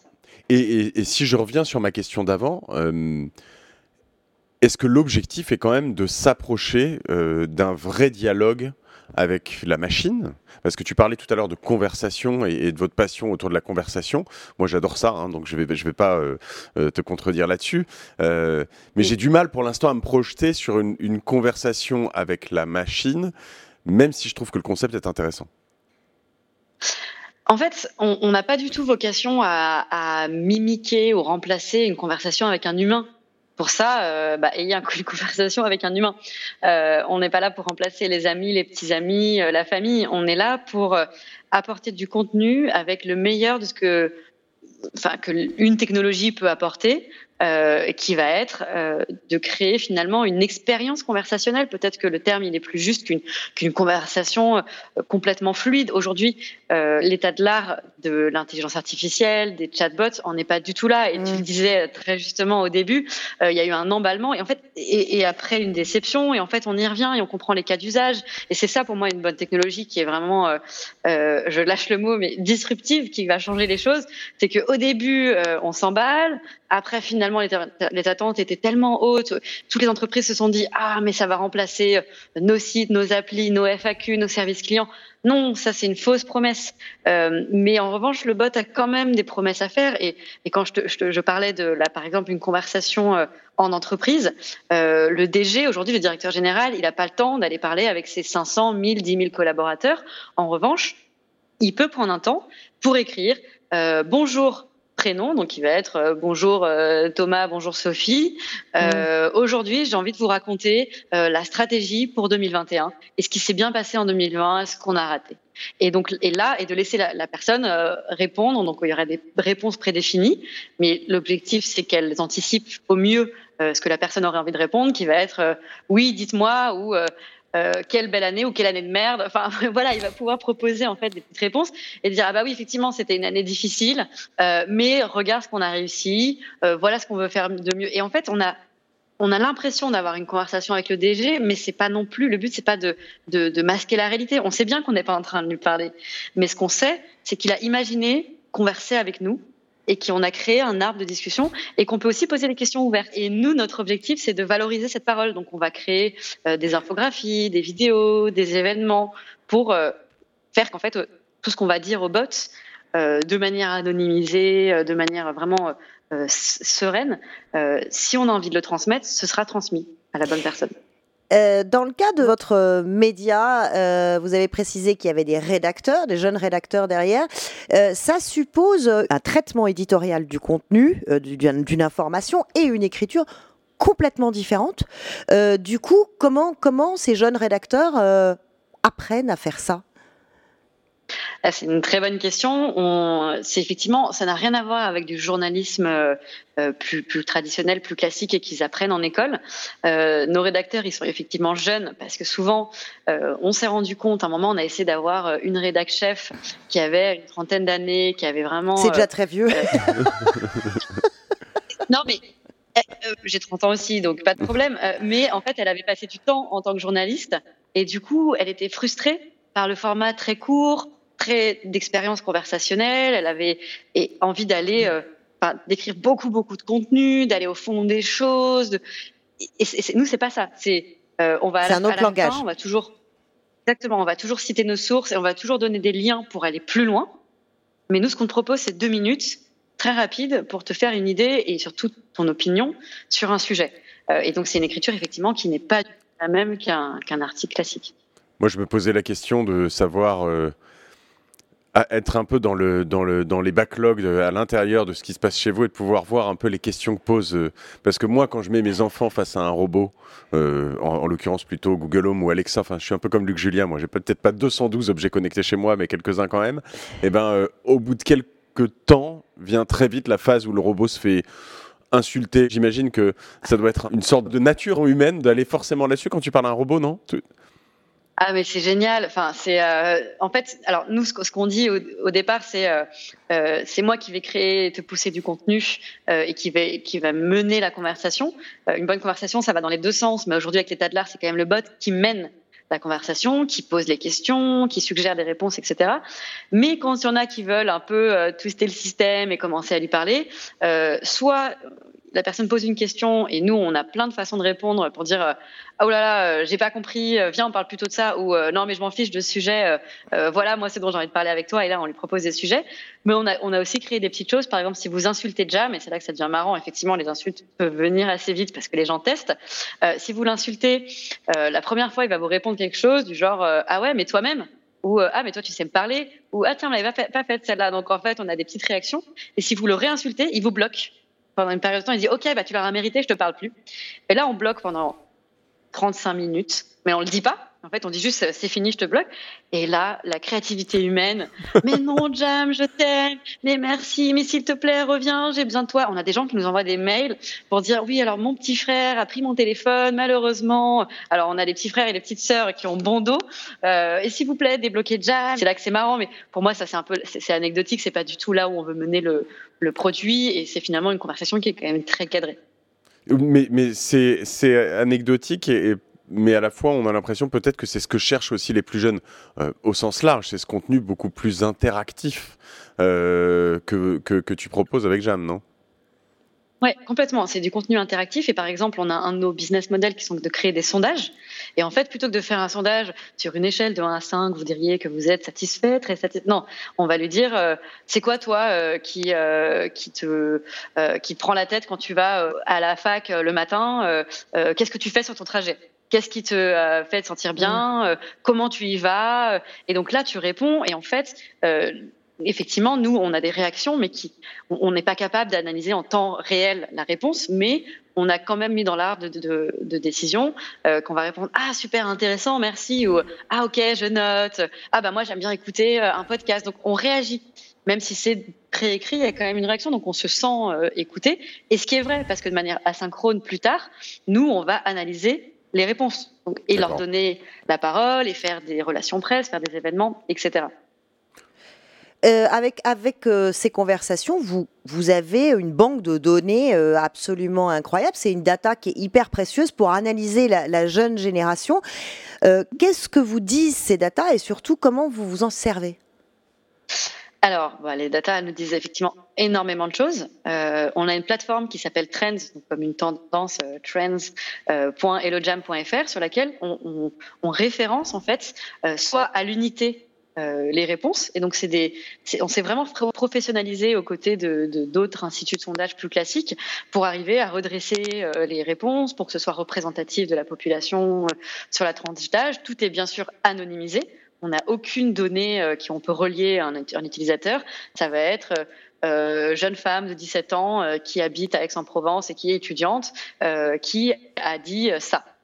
et donc, nous, on a toutes ces questions unitaires et on fait aussi énormément d'infographies, de vidéos, d'événements, d'études pour vraiment faire sortir cette connaissance, ce qui est ultra clé et sur lequel, laquelle on ne reviendra jamais, c'est bien sûr tout est anonymisé, il n'y a pas de génération de leads, de, profils, etc.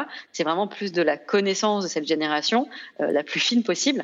Et par exemple, quand on va travailler avec un Airbnb qui nous dit, moi je veux comprendre les freins, pourquoi un jeune aujourd'hui il déciderait de mettre ou pas son appartement en location, euh, c'est pas un focus group euh, un peu à la papa, c'est pas une enquête où on essaie de dire ce qu'il faut dire pour avoir l'intelligent, c'est vraiment Jam qui va dire, euh, mais toi tu as déjà mis ton appart sur Airbnb ah non, ton proprio, il veut pas, euh, mais s'il voulait bien, pour toi, c'est quoi les dangers? Et en fait, les gens racontent vraiment des choses euh, hyper authentiques parce que euh, ils sont dans l'intimité de Messenger et nous derrière, bah, notre, devoir c'est de, respecter cette confidentialité, mais juste de donner de la data à Airbnb pour qu'ils améliorent leurs produits. Ça, j'imagine que c'est un de tes modèles économiques. J'aimerais bien éventuellement que tu me racontes, enfin les différentes lignes de revenus que vous pouvez avoir. avant d'aller là-dedans, tu disais tout à l'heure que, que vous étiez un média Jam tous les médias que je connais peuvent pas s'empêcher au bout d'un moment de rentrer dans ce qu'on appelle l'économie de l'attention et de se dire systématiquement j'en veux plus, j'en veux plus, j'en veux plus. Euh, euh, on va avoir le patron de Netflix qui va dire moi mon, concurrent c'est le sommeil. Euh, le sommeil. À un moment, Jam dans la manière dont vous communiquez autour de la marque, on voit toujours que c'est deux minutes de conversation. c'est quoi ton, ton, ton approche du sujet? Bah, c'est effectivement, euh, bah, déjà comme tu disais, euh, le concurrent c'est le sommeil, euh, comme dit le patron Netflix, ou moi ce que je vends c'est de l'attention. bah, non, en fait, il y a quand même un côté éthique, voire philosophique derrière qui, est vraiment clé pour nous. Donc c'est deux minutes par jour, et c'est aussi même rationnel économiquement, c'est qu'on est une petite équipe, et donc on peut pas produire 50 sujets par jour sur plein d'idées, de, de, concepts différents. C'est on a une conférence de rédaction et on va se dire bah voilà, il y a les cinq jours de la on va produire cinq sujets qui vont durer deux minutes. C'est mm. hyper cadré pour nous euh, et, c'est euh, indispensable. On n'a pas du tout aujourd'hui les épaules pour faire autrement et c'est pas notre objectif. Euh, mais du coup, ce qu'on dit aux, marques, c'est aussi, bah, vous êtes le sujet du jour. Si on fait un, et pour revenir à, ta question sur le business model, un de nos modèles avec le média, en fait, on en a deux, c'est prendre la parole, écouter ce que fait une, bonne conversation, ce qu'on est en train de faire tout de suite. Prendre la parole, donc dans le jargon marketing, c'est du brand content. Donc on va créer un contenu avec une marque, on va l'annoncer tout de suite. Tiens, aujourd'hui avec Air France, on a envie de parler de tel sujet. Euh, euh, ben voilà, est-ce que voilà, on en parle pendant deux minutes et c'est avec Air France et on fait des sondages. Et donc là, c'est plutôt tiens avec NJ, on, se pose telle question. Est-ce que tu connais bien les métiers de la data euh, Après, ce qu'on fait de temps en temps, c'est euh, des formats un peu plus courts où à la fin des deux minutes de conversation, on va dire euh, Au fait, euh, tu as vu passer cet événement? Et donc là, c'est voilà, un petit truc. Au fait, j'ai trois questions pour toi. Parce qu'en fait, ça méritait pas un sondage de 6-8 échanges. en revanche, poser deux, trois questions à l'utilisateur, ça répond aux besoins de notre client. et nous, voilà, on garde ceux qui ont envie de rester. Euh, moi, je suis un peu en guerre contre le infinite scroll, euh, qui est une invention euh, technologique qui a du sens quand on, effectivement, quand on vend de l'attention et que je peux comprendre, mais qui est catastrophique pour l'utilisateur qui est derrière et qui scrolle et qui scrolle et qui scrolle et ça ne finira jamais. Nous, Jam, tu peux le commencer, tu peux le finir comme un bon journal. Sur Messenger, tu disais tout à l'heure, donc c'est Facebook dépendant un peu, vous, pouvez explorer d'autres euh, plateformes. Euh, souvent dans les startups, on, on, a, cette crainte quand on est trop lié à, une seule technologie tierce. Je pense à Simon Davlat et ses expériences sur, sur Apple. comment, comment tu te protèges de ça ou comment vous, c'est quoi vos explorations là-dessus? Alors, effectivement, l'exemple de Simon Davlat, il est très bon parce que ça montre que même quand on développe des applis, on est quand même dépendant des plateformes. Donc aujourd'hui, euh, on est de toute façon dans une économie de plateforme. Donc, euh, tu fais un podcast, et eh ben, tu vas le distribuer sur quelques plateformes. Tu fais une appli, tu vas donc de toute façon euh, réinventer la roue tout le temps pour essayer d'être indépendant, ça ne marche pas. Donc après, c'est choisir sa plateforme. Nous, Facebook, on est une principale. Euh, et on, en B2B, donc euh, je racontais ce qu'on fait pour euh, des marques qui veulent parler avec leurs clients, leurs audiences, ou en interne avec leurs collaborateurs. On est sur d'autres technos, sur Hangout, sur Teams, sur WorkChat, qui est aussi l'écosystème Facebook. Et au-delà de Messenger, Facebook va vous proposer bientôt des features similaires sur Instagram va y avoir un genre de fusion entre les, messageries de, Facebook et enfin, de Messenger et Instagram, euh, qui va nous permettre d'aller toucher une autre audience. On est encore dépendant à Facebook. J'ai envie de dire aujourd'hui, on est tous dépendants euh, d'une plateforme, d'une techno, d'une, euh, d'un des peut-être Gafa ou autre. Il bah, faut bien les choisir. On a des bonnes relations avec Facebook et puis c'est un peu un moindre mal, quoi. C'est bien choisir sa dépendance peut-être. Très bien. Merci beaucoup, Marjolaine. Merci à toi. Merci, euh, Marjolaine. Merci à tous les deux euh, d'avoir exploré euh, ce monde du bot. Merci infiniment. Salut, Charlotte. Merci à vous deux.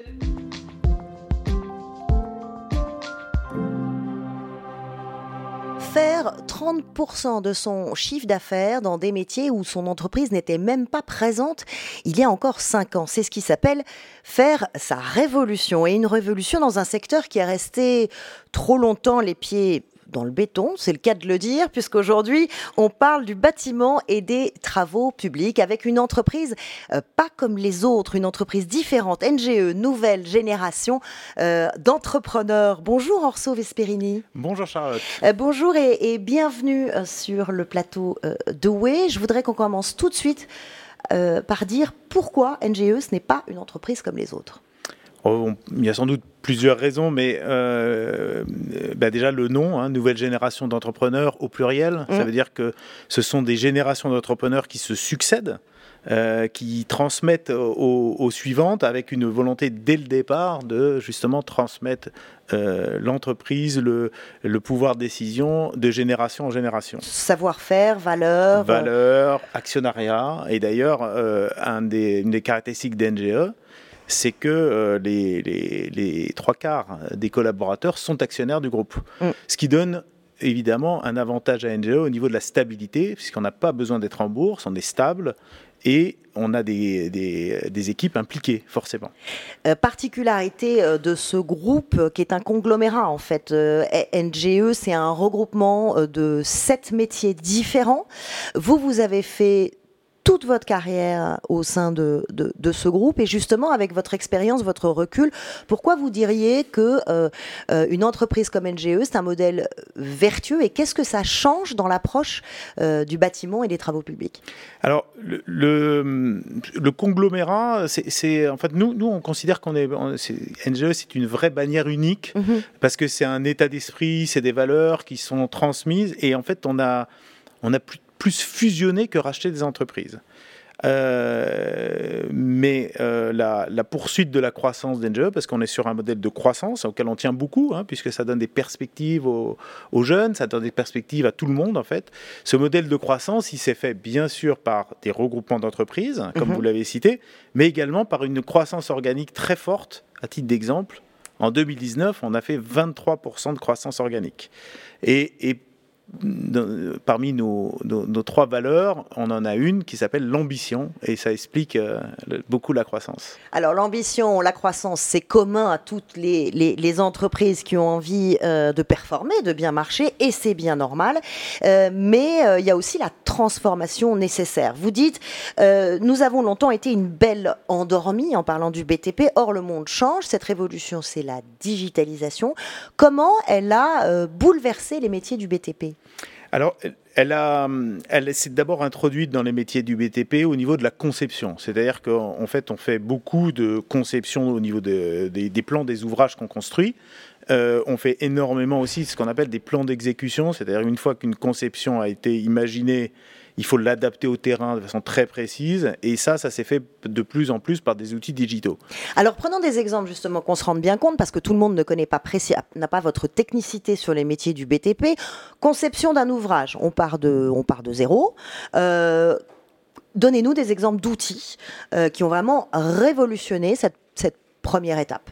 Alors, le, je, dirais que le, le, premier outil qui révolutionne cette étape, donc effectivement on part de rien, on part quand même d'un besoin du client hein, qui, qui, veut, qui, attend quelque chose, et euh, il y a évidemment des étapes de terrain puisque la construction s'adapte énormément au terrain. Donc il y, a, il y, a, des choses qui sont vérifiées, il y a des sondages qui sont faits, il y a des relevés topographiques qui sont faits.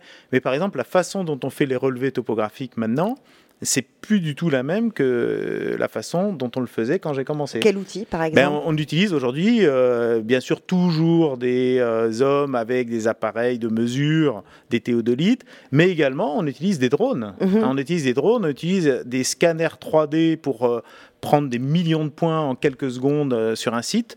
À titre d'exemple, sur, le, sur un des chantiers du Grand Paris, où on, travaille à côté d'une façade pendant plusieurs mhm. années euh, c'est dur évidemment pour ceux qui habitent à côté, euh, mais c'est pour le bien de tous.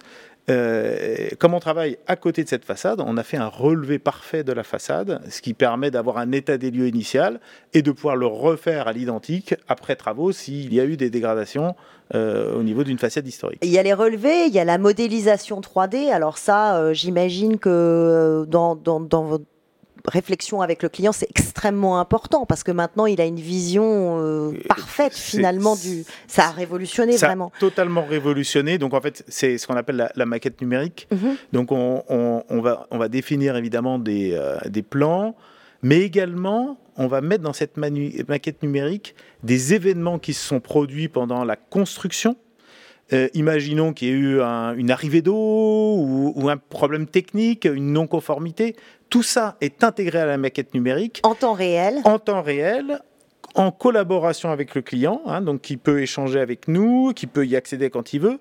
Et euh, la plus-value monstrueuse que, ben ça, que ça génère, c'est pour la durée de vie de l'ouvrage, pour l'entretien, maintenance. Parce que quand quelques années après, vous revenez parce que vous avez un problème sur, le, sur un point de l'ouvrage. Vous avez tout l'historique. Vous avez tout l'historique. Et donc, si vous voyez qu'il y a eu euh, une faille euh, géotechnique à cet endroit-là, une arrivée d'eau, ou qu'il y a déjà eu un problème de, de, de cavité souterraine, vous pouvez imaginer que ce soit la suite de ça et donc régler le problème de façon euh, beaucoup plus rapide et moins coûteuse. Donc c'est des données extrêmement précieuses. Est-ce que c'est ce qu'on appelle le BIM dont on a entendu parler et qui révolutionne fondamentalement ces métiers du BTP Oui, oui, c'est euh, en fait le, BIM. Bâtiment et information modélisée. Est-ce que vous pouvez nous, nous, en parler un peu plus? Oui, oui. Donc c'est euh, c'est en fait le, le, BIM qui est très avancé dans la partie bâtiment. Hein, donc or, en fait, le BTP, ça se compose du bâtiment et des travaux publics, les travaux publics étant tout ce qui n'est pas bâtiment en construction. Autoroute, parking, exactement, aéroport, euh, canal, métro. Hein, En mmh. ce moment, à Paris, on en entend un peu parler, et bientôt dans les Alpes. Euh, le bâtiment est très avancé au niveau euh, du BIM, puisque ça constitue en fait un outil, enfin, c'est un outil commun un protocole commun pour que les entreprises, les maîtrises d'œuvre, les, clients puissent avoir en fait une maquette qui se parle mhm. entre elles. Voilà. Donc euh, le bâtiment est très avancé, il est travaux publics qui finalement construisent des ouvrages qui sont bien plus différents que ceux du bâtiment, hein, puisque euh, entre un tunnel, un port, euh, euh, un aéroport, une autoroute, ça n'a pas grand-chose à voir. Et donc, ça nécessite un peu plus de temps pour définir des maquettes numériques communes. C'est pour ça que le bâtiment est un petit peu en avance. vous parliez des, bénéfices tout à l'heure, facilité notamment de, de, conception et de dialogue avec vos clients.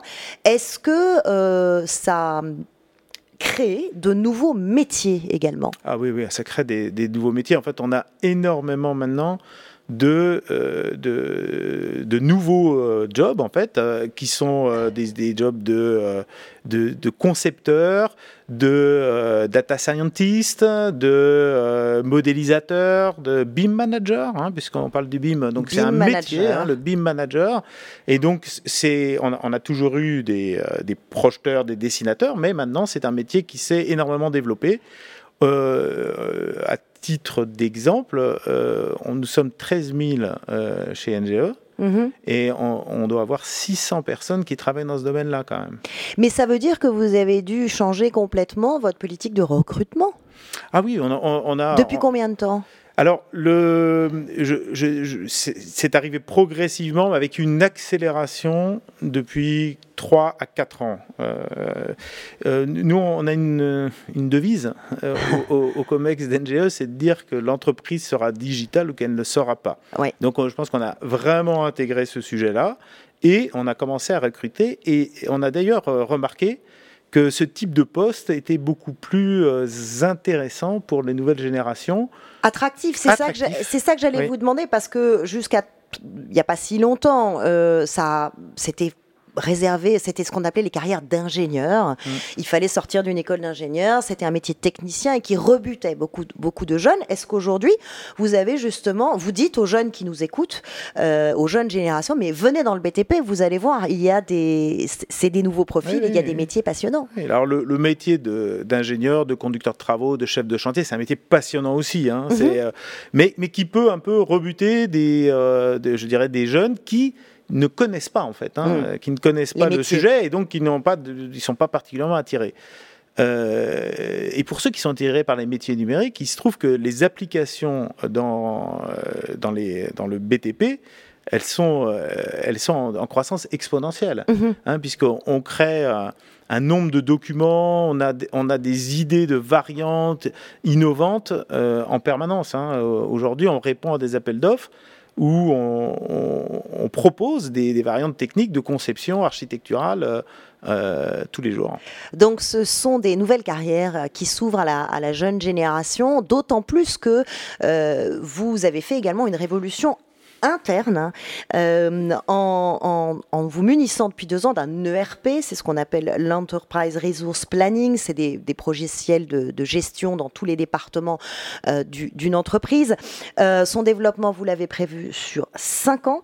En quoi consiste cette transformation et, pourquoi elle change votre façon de fonctionner? Alors, c'est fait, une vraie révolution et c'est un préalable, je dirais, à l'utilisation des données qu'on possède des congénères qui sont euh, dans, beaucoup de mhm. domaines, hein, euh, qui sont à la fois dans les domaines euh, nécessaires à la construction et puis dans les domaines nécessaires à, la vie de l'ouvrage et à sa destination.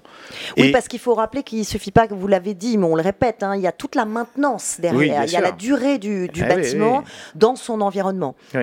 Et, et, l'ERP, en fait, c'est un, un, logiciel commun. Mhm qui fait que euh, les acheteurs, les, euh, les gens d'exploitation, de la compta, nos collaborateurs euh, du service informatique, tout le monde va avoir la même base de données. Mhm. Une base de données qui réagit extrêmement vite, alors que jusqu'à présent, comme, comme vous avez dit qu'on était un conglomérat, que j'ai un peu repris, mais c'est quand même un peu vrai, c'est quand même plusieurs entreprises qui se sont alliées, qui ont fusionné. Avec sept métiers très différents. Avec sept métiers très différents et des progiciels, donc des logiciels euh, internes euh, créés, développés, modifiés par chacun, chaque entreprise, on se retrouvait avec des bases de données un peu différentes de partout. Mhm. Et quand on ne maîtrise pas la donnée, eh ben, on a plus de mal à l'utiliser. On perd en circulation l'information, eh on, on, perd aussi en, retour d'expérience, on perd dans, dans beaucoup de domaines. Donc là, la première étape, c'est de tout mettre en commun. Mhm. Et on s'est mis un délai de 5 ans. Alors ça peut paraître énorme, on dit mais 5 ans, ils sont nuls. Euh, non, c'est parce que c'est nombreux déjà. c'est une vraie révolution. Hein. De, de, de, changer la méthode, euh, enfin l'outil et d'avoir un outil commun, ça demande du temps. Et donc on a préféré prendre du temps pour éviter d'avoir ce qu'on appelle l'effet tunnel, c'est-à-dire d'être aveugle pendant euh, plusieurs mois.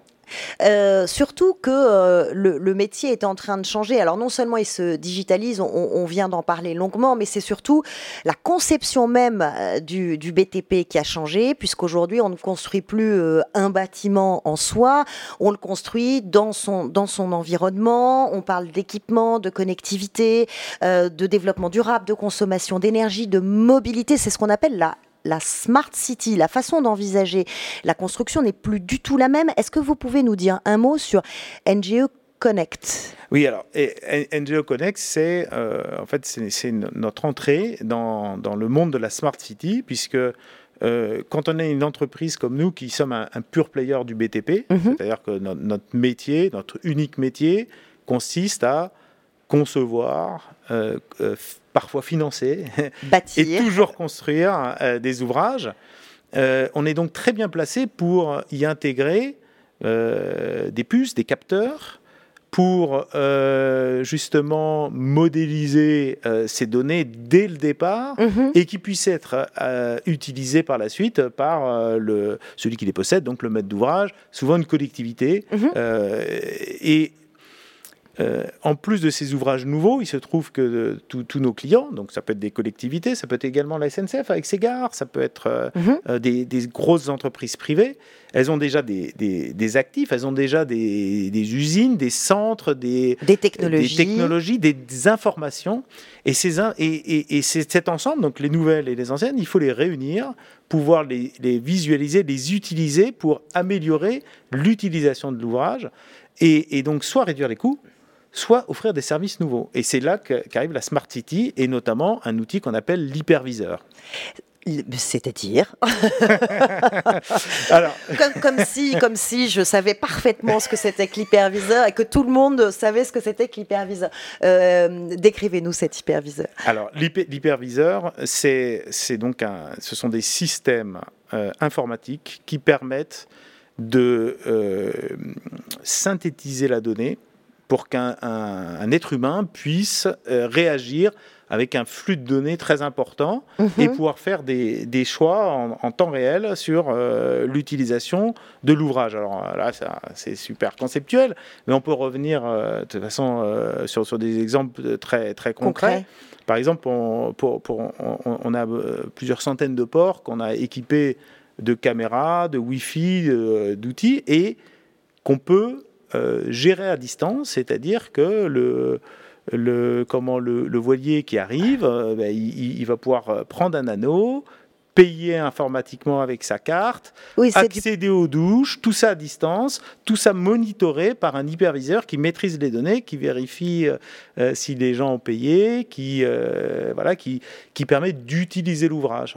Comme on a mis des capteurs, on peut détecter si la place est prise ou n'est pas prise, et donc on, a toute l'information. Euh, oui, vous parliez des collectivités euh, tout à l'heure, vous parlez des usages des bâtiments, ça veut dire que c'est plus seulement le bâtiment qui compte.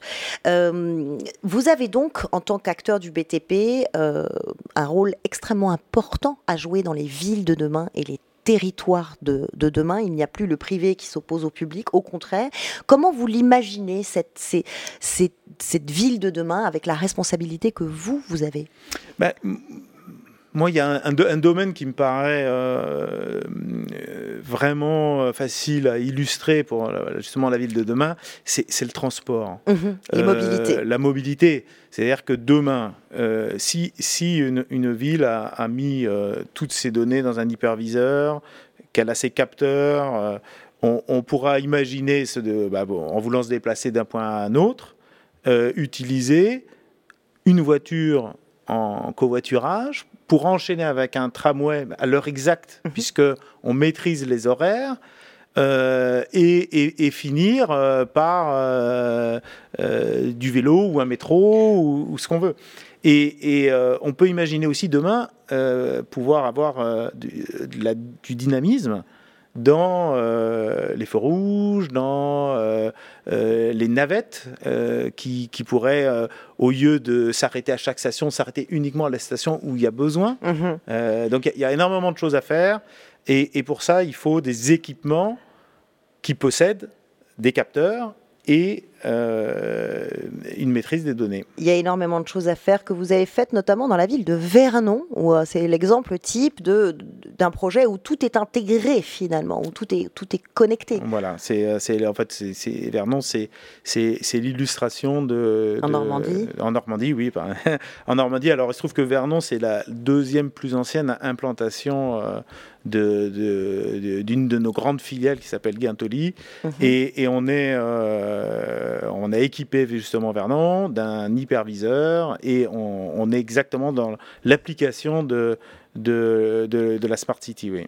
Donc c'est une révolution euh, digitale qui est en marche. Merci beaucoup euh, Orso Vesperini euh, d'être venu nous parler de votre entreprise NGE et, surtout de, son, de sa transformation à la fois dans ses métiers et en interne et du, rôle qu'elle joue dans l'imagination, la construction de la ville de demain. Merci infiniment. Merci beaucoup.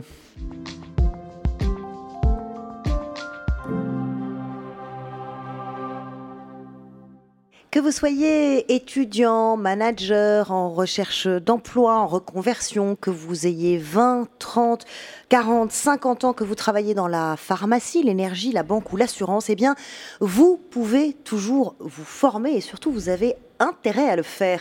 C'est le euh, credo euh, de Fabrice euh, Schwertz. Bonjour. Bonjour Charlotte. votre spécialité, c'est le reskilling. Alors, je sais bien que les mots d'anglais envahissent notre langage, mais c'est quand même bon de les traduire parfois. reskilling, ça veut dire l'acquisition de nouvelles compétences, la montée en compétences, c'est bien ça? Oui, alors les métiers changent au quotidien. Ouais. Euh, on est obligé en permanence de se reconfigurer. Mhm. Euh, D'ailleurs, j'ai regardé votre fiche Wikipédia récemment et je me suis rendu compte que vous Oh étiez mon aussi dans une reconfiguration de, de carrière à plusieurs étapes. Et, et- et la vie aujourd'hui, en 2020, c'est ça. Et, et pour s'adapter en fait et, et être toujours performant dans son travail, mais aussi dans sa, sa, sa carrière et sa trajectoire personnelle, il est important de, de- en permanence se former pour, se- pour être en capacité à se reconfigurer. Et pour ça, le reskilling est un outil qui permet justement d'aller vers des univers, et en particulier Salesforce, qui est très demandé et qui est très porteur. Ben justement, on va voir euh, avec vous euh, en quoi euh, c'est fondamental et surtout quels sont les débouchés. Vous êtes directeur commercial Salesforce chez EI Technologies, qui est un, intégra- un intégrateur, pardonnez-moi, des outils SF et un accompagnateur des entreprises dans leur transformation. Et surtout, vous accueillez un institut qui est unique en son genre. Ils sont euh, 1500 élèves, apprentis, stagiaires, je ne sais pas comment vous voulez les appeler, à y passer chaque année. Et cela, ça a forcément attiré l'attention de euh, notre spécialiste formation à nous.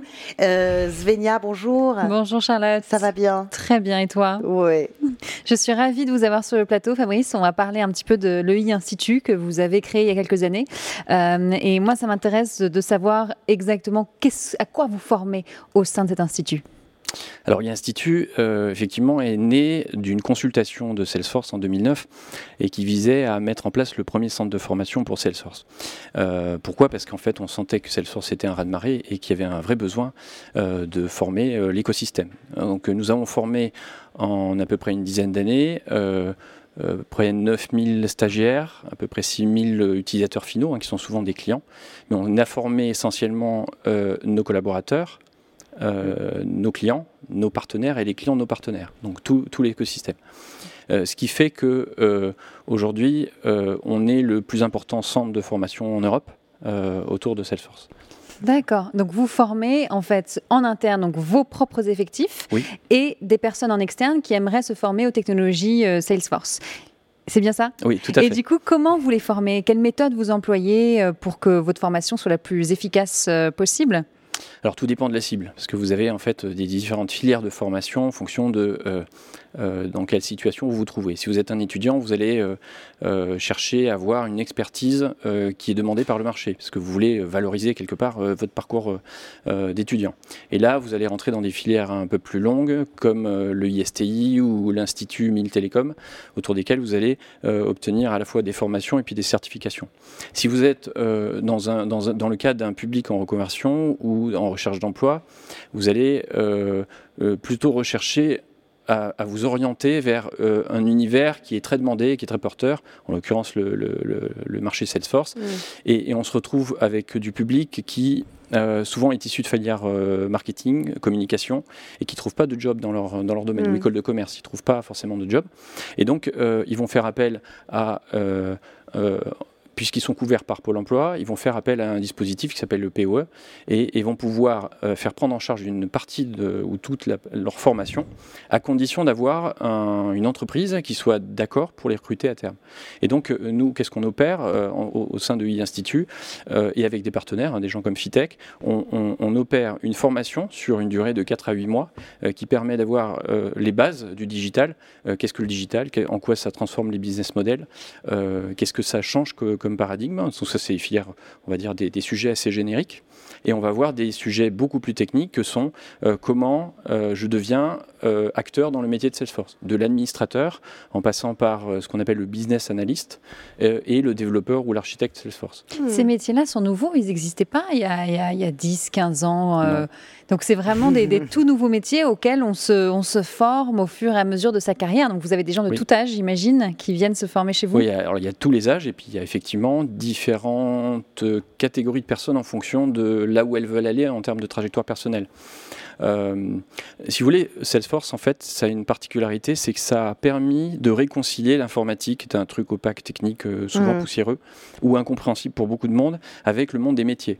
Et la solution, elle permet de faire converger en fait ces, ces deux types de familles et de les faire discuter. Et donc de, de ça euh, est né un certain nombre de métiers qui visent à mettre en place des traducteurs parce que vous avez des gens qui parlent de métier, qui discutent avec des gens qui parlent de technique et qui ne se comprennent pas.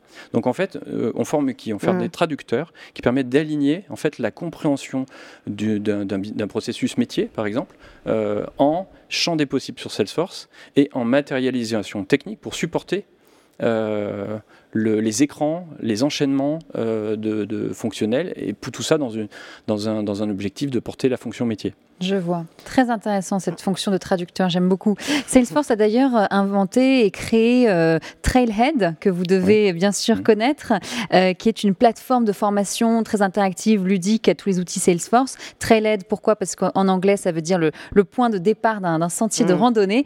Et donc, comment vous intégrez cette plateforme Trailhead à, à vos formations? Alors, elles ne sont pas forcément intégrées, c'est-à-dire que Salesforce a voulu démocratiser sa formation. Donc, Trailhead est né de la volonté euh, d'ouvrir en fait tout son savoir-faire sur, sur le, plan de la formation et des parcours de formation, mais aussi sur des outils. Donc, il y a des Trailhead par, euh, euh, par filière, c'est extrêmement ludique. Ça, c'est pour arriver à toucher le maximum de public. et on s'appuie, et souvent en préparation de nos formations, on s'appuie sur Trailhead.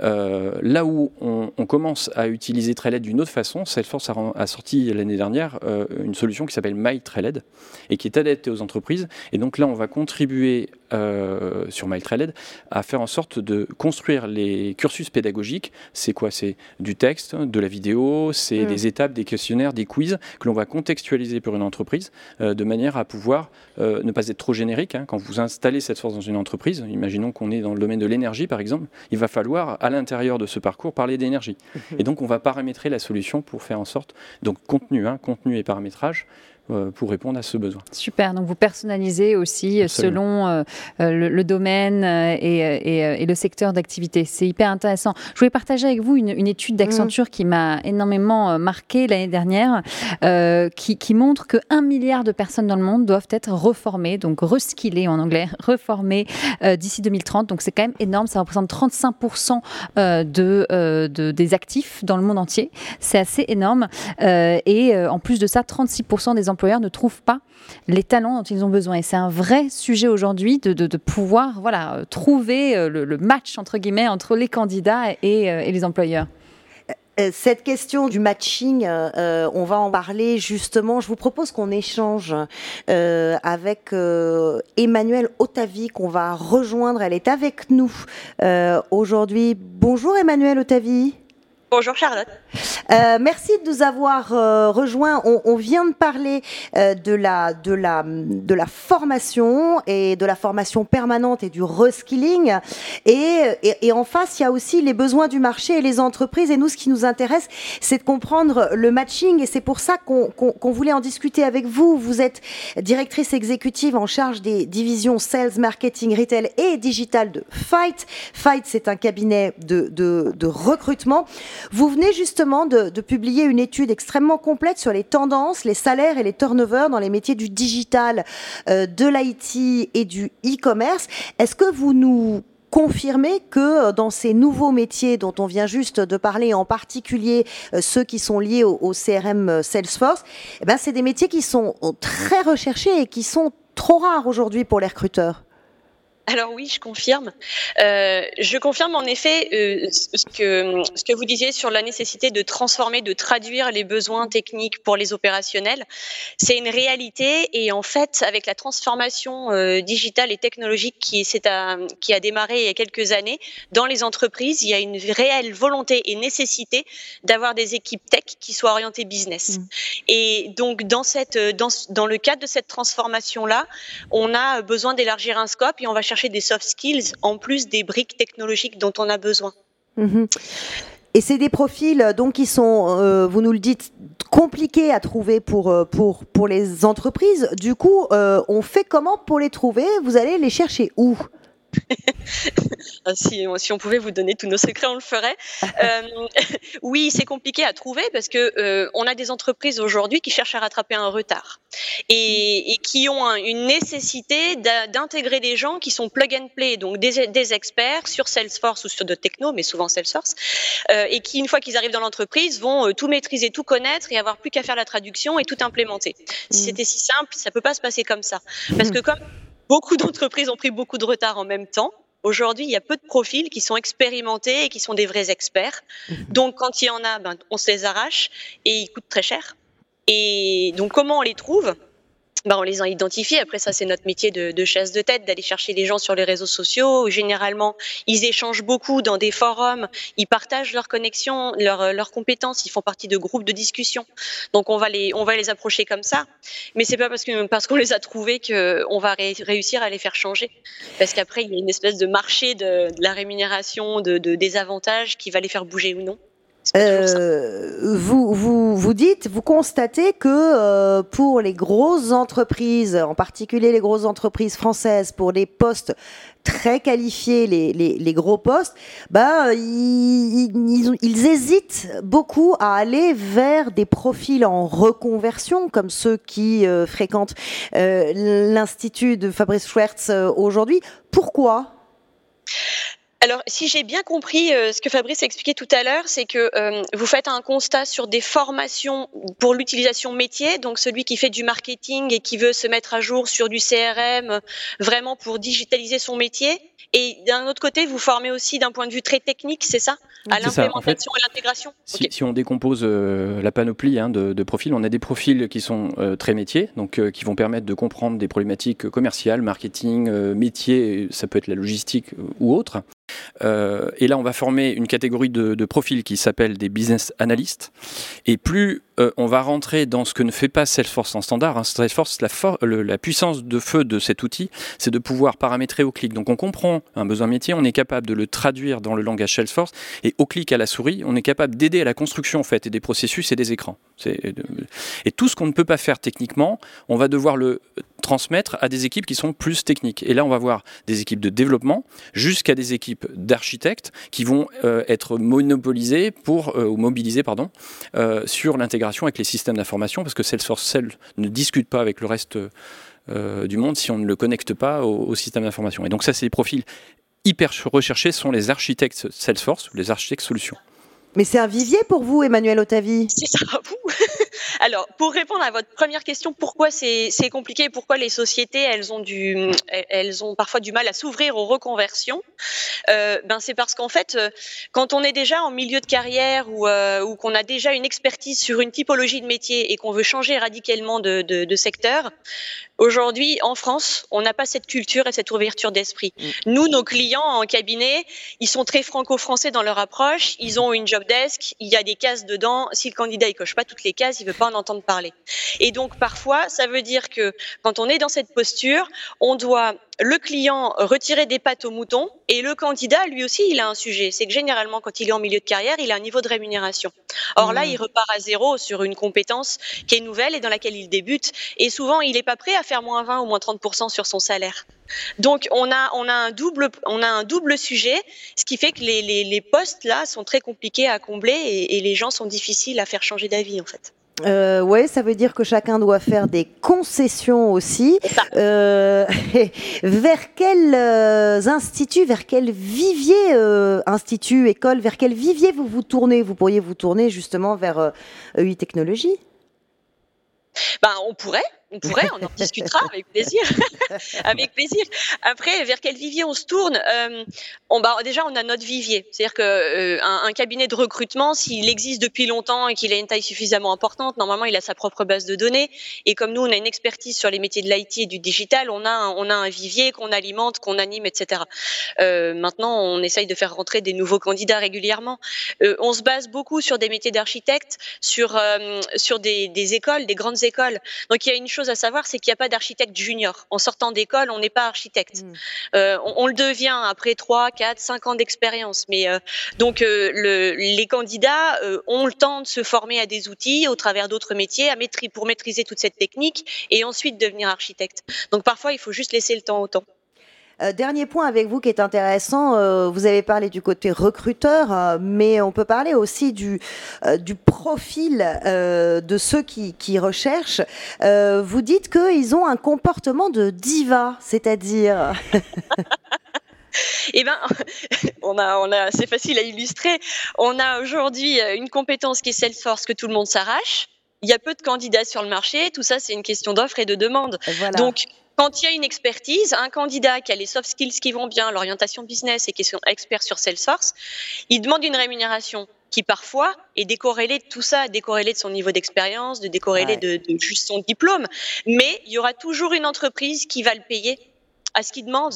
Et parce que de toute façon, si elle le veut, ben il n'y a que lui, donc elle n'a pas d'autre choix. Quel niveau de salaire, par exemple, pour avoir un ordre d'idée? Un, architecte euh, sur du Salesforce qui a euh, trois ans d'expérience, il est facilement à 55 000 euros. Mmh. Donc c'est énorme pour quelqu'un qui a trois ans d'expérience, quand bien même il a fait une école d'ingénieur. Mais il y, a, toujours une entreprise qui va le payer à ce prix-là. Donc aujourd'hui, les candidats qui sont en, situation de force comme ça sur un marché, bah, ils font leur diva sur euh, le nombre de jours de télétravail. Ah oui, mais c'est trop loin, je veux pas venir au bureau, je veux travailler que de chez moi. Ou bien, mais moi je veux 5000 euros de bonus en plus. on, est parfois confronté à des situations qui semblent euh, lunaires, quoi. Euh, votre réaction, euh, Fabrice euh, Schwertz, est-ce que dans la façon dont vous formez ceux qui passent chez vous, vous intégrez justement cette dimension de comportement, de correspondre aux besoins des entreprises aujourd'hui, de cette difficulté de, de matcher la demande des uns, les besoins des autres? Alors on fait effectivement des il y a un certain nombre de critères de sélection pour pouvoir qualifier des personnes pour entrer dans nos formations. Mais je vais vous répondre d'une autre façon, parce qu'en fait j'ai deux casquettes. J'ai une casquette institut qui est l'Institut de formation, mais en même temps, euh, nous sommes euh, EI Technologies qui est le leader de l'intégration Salesforce en mmh. France, donc le, deux projets. Et on travaille pour des clients. Et donc on voit bien un certain nombre de profils qui correspondent à, ce que vous venez d'évoquer. Et, je souris parce que dans le fond, je pourrais vous répondre de deux façons. Euh, ça fait 20, 20 30 ans que c'est pareil. C'est-à-dire que quand un marché ou une solution arrive plus vite sur le marché, mmh. est adoptée par les clients plus vite que la capacité qu'on a à produire des ressources pour les manipuler, eh ben on crée une pénurie et, mécaniquement, en fait, on se retrouve avec une flambée des prix. Des mmh. prix de vente, mais donc des flambées de salaire. Mmh. Là, faut pas lâcher. Euh, nous, on a un devoir. Je, prends maintenant ma casquette ESN. On a un devoir de ne pas faire n'importe quoi. Parce que quand on recrute quelqu'un, c'est pour la durée. Et donc, si on le recrute dans une période de pic pour répondre à un marché on joue la surenchère, quand le marché est en train de s'écraser parce que les écoles de formation, les instituts comme nous, euh, inondons le marché de nouvelles compétences, on va se retrouver quelqu'un qui va être trop payé, on va être très embêté parce qu'il ne sera pas en mmh. adéquation avec, euh, mmh. avec son, prix de marché. Donc ça, c'est un point important qu'il mmh. faut retenir. Et maintenant, d'une autre façon, euh, et c'est aussi comme ça, comme ça qu'on l'appréhende chez UI Technologies, en fait, quand on fait des projets, on a, je vais vous donner un, un pourcentage, mais il peut être discutable, 20% de Top Gun. C'est eux qu'on recrute avec vous et qui nous permettent de tenir euh, une ossature projet, un projet qui réussit. Euh, et tous les autres sont des, pour le, les, plus jeunes euh, en formation sur ces projets-là, et, le milieu va produire en fait l'essentiel de la valeur. Donc en fait, c'est ces trois segments qui sont importants de considérer, et il faut jamais lâcher. Il faut absolument un équilibre pyramidal euh, pour faire en sorte de réussir un projet aujourd'hui et demain. Et c'est, hmm. je veux dire, quelque part, la, promesse de tenir les ambitions de croissance, euh, pour donner quelques chiffres, 175 000 personnes en 2022 formées par l'écosystème, en, donc emploi, 175 000 emplois directs et indirects donc 48 000 euh, directs, on peut l'obtenir que si on accepte quelque part d'équilibrer nos pyramides. Hmm. Euh, c'est donc, on comprend bien que c'est ce qu'on appelle une problématique de, croissance, euh, voire euh, d'hypercroissance, avec, il faut garder la durée en tête. Svenia, qu'est-ce que ça vous inspire? Vous, vous avez parcouru le monde. Il y a des exemples à l'étranger assez performants de, de d'upskilling et de reskilling Complètement, complètement. J'ai observé beaucoup de choses, notamment euh, aux États-Unis, le géant de la télécommunication euh, AT&T, euh, qui a été une des entreprises pionnières en fait à créer vraiment un centre de formation très ambitieux en interne pour former à toutes les compétences du digital, étant donné que sur leurs deux, enfin, 250 000 employés, ils risquaient de perdre la moitié, 125 000 employés, mmh. parce que voilà, ils, n'avaient plus du tout les compétences voilà voilà, qui était, qui était nécessaire mm. aujourd'hui en fait. Et donc du coup, ils ont créé cette, cette université d'entreprise en interne pour former au digital. Il y a plein de nouvelles compétences, 125 000 personnes, donc ils ont dépensé un milliard de dollars là-dessus. c'est énorme. Et, et, ils ont réussi, ils ont réussi leur pari en, deux ans à, vraiment, voilà, les, les, les, réorienter complètement. Alors des, des techniciens qui travaillaient sur, sur des antennes de télécommunications dont on n'a plus vraiment besoin euh, se sont reconvertis dans le digital, sont maintenant développeurs, intégrateurs, architectes. Et donc vraiment, moi, ça m'a énormément marqué cet exemple d'AT&T qu'il faut aller voir absolument. Euh, la formation, le reskilling, l'upskilling, on continuera d'en parler euh, dans nos, dans, nos rendez-vous euh, à venir. Merci beaucoup Svenia, merci Fabrice Schwertz de nous avoir rejoints et merci à Emmanuel Otavi qui est venu nourrir cette, cette discussion aussi aujourd'hui. Merci à tous les trois. Merci. Merci Charlotte. Merci.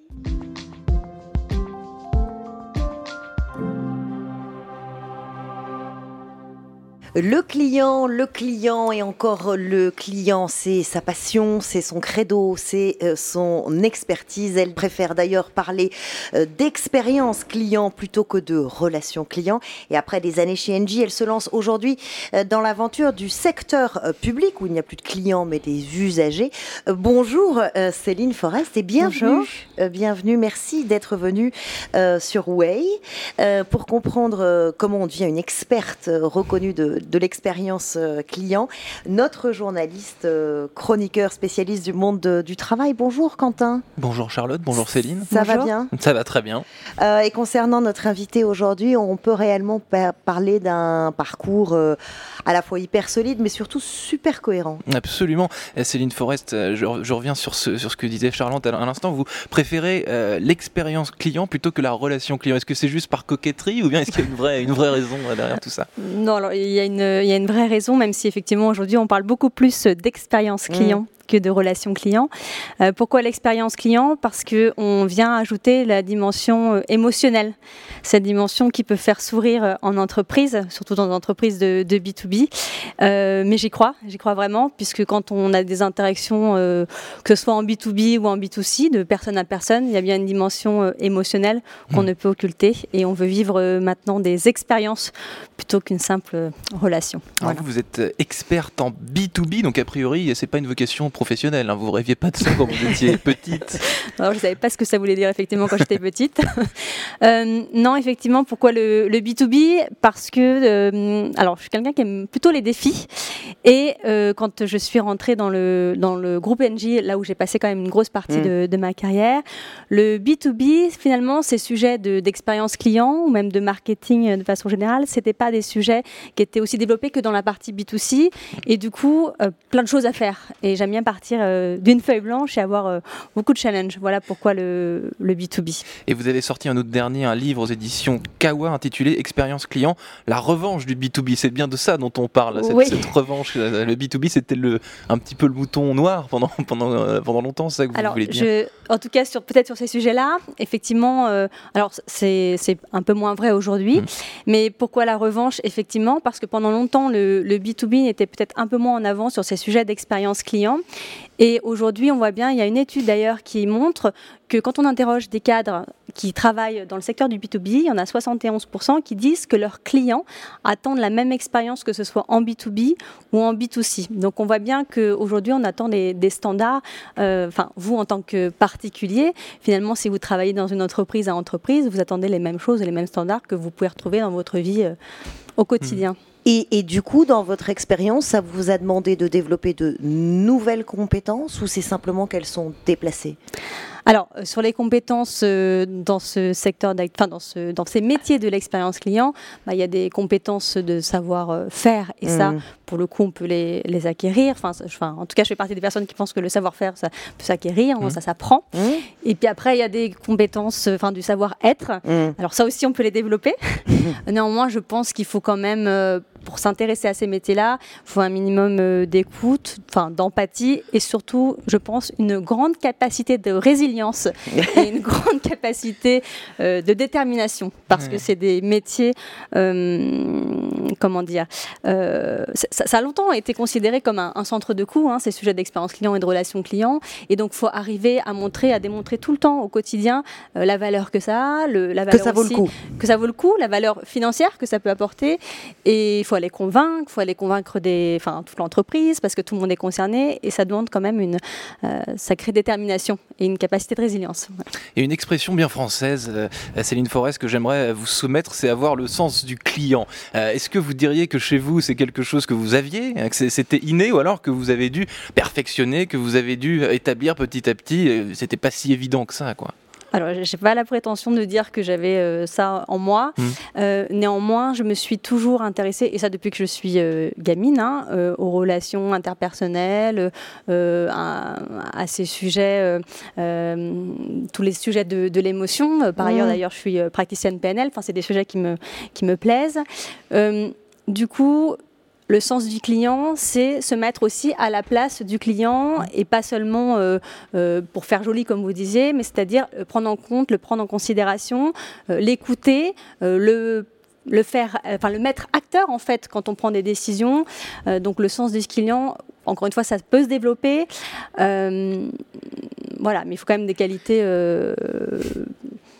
en tout cas j'allais dire humaine. la, formation, euh, la formation PNL justement dont, dont, vous parlez, c'est de la programmation euh, neurolinguistique. neurolinguistique. Au départ, vous avez un, parcours, on, on, peut dire classique, hein, euh, INSEC, HEC. Vous rajoutez euh, cette PML, alors vous le dites par intérêt personnel, mm. mais est-ce que vous conseilleriez euh, à ceux qui ont des jeunes carrières, ceux qui nous, nous écoutent, justement de s'ouvrir à d'autres disciplines pour intégrer d'autres regards, d'autres approches? Et c'est important pour construire une carrière? Oui, oui, bien sûr. Alors, euh, la PNL, c'est un exemple. On peut prendre d'autres euh, types de, formations. Hein. Euh, oui, oui. Alors, oui, je pense que c'est indispensable de, mm. de s'ouvrir à d'autres formations et à des formations de développement personnel, mm. d'apprendre à mieux se connaître, du coup, de mieux connaître les autres. Et surtout, mm-hmm. quand on travaille sur des sujets de type expérience client, euh, et pas que, hein, et pas que. Néanmoins, je pense que si tout le monde se formait en entreprise euh, à avoir des dimensions un petit peu plus de développement personnel et de développer l'intelligence émotionnelle, je pense qu'on y gagnerait tous. Céline Forest, vous avez reçu plusieurs prix, plusieurs récompenses pour votre travail au cours de votre carrière, et vos pairs reconnaissent votre vision humaniste de, l'expérience client. Humanisme et digital, ça, ça, ça semble bien, expérience client physique et à distance, parce que c'est pas la même chose, j'imagine.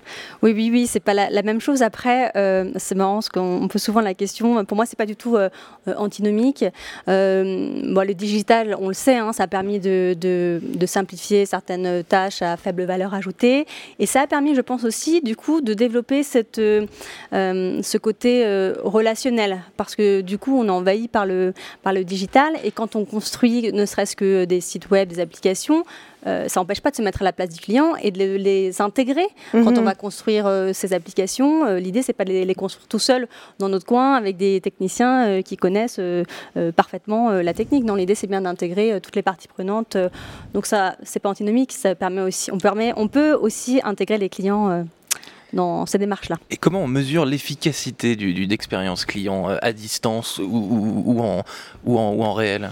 Alors, Ça, c'est une vraie question parce que c'est toujours la problématique d'arriver à mesurer euh, enfin, l'efficacité ou la satisfaction hmm. client.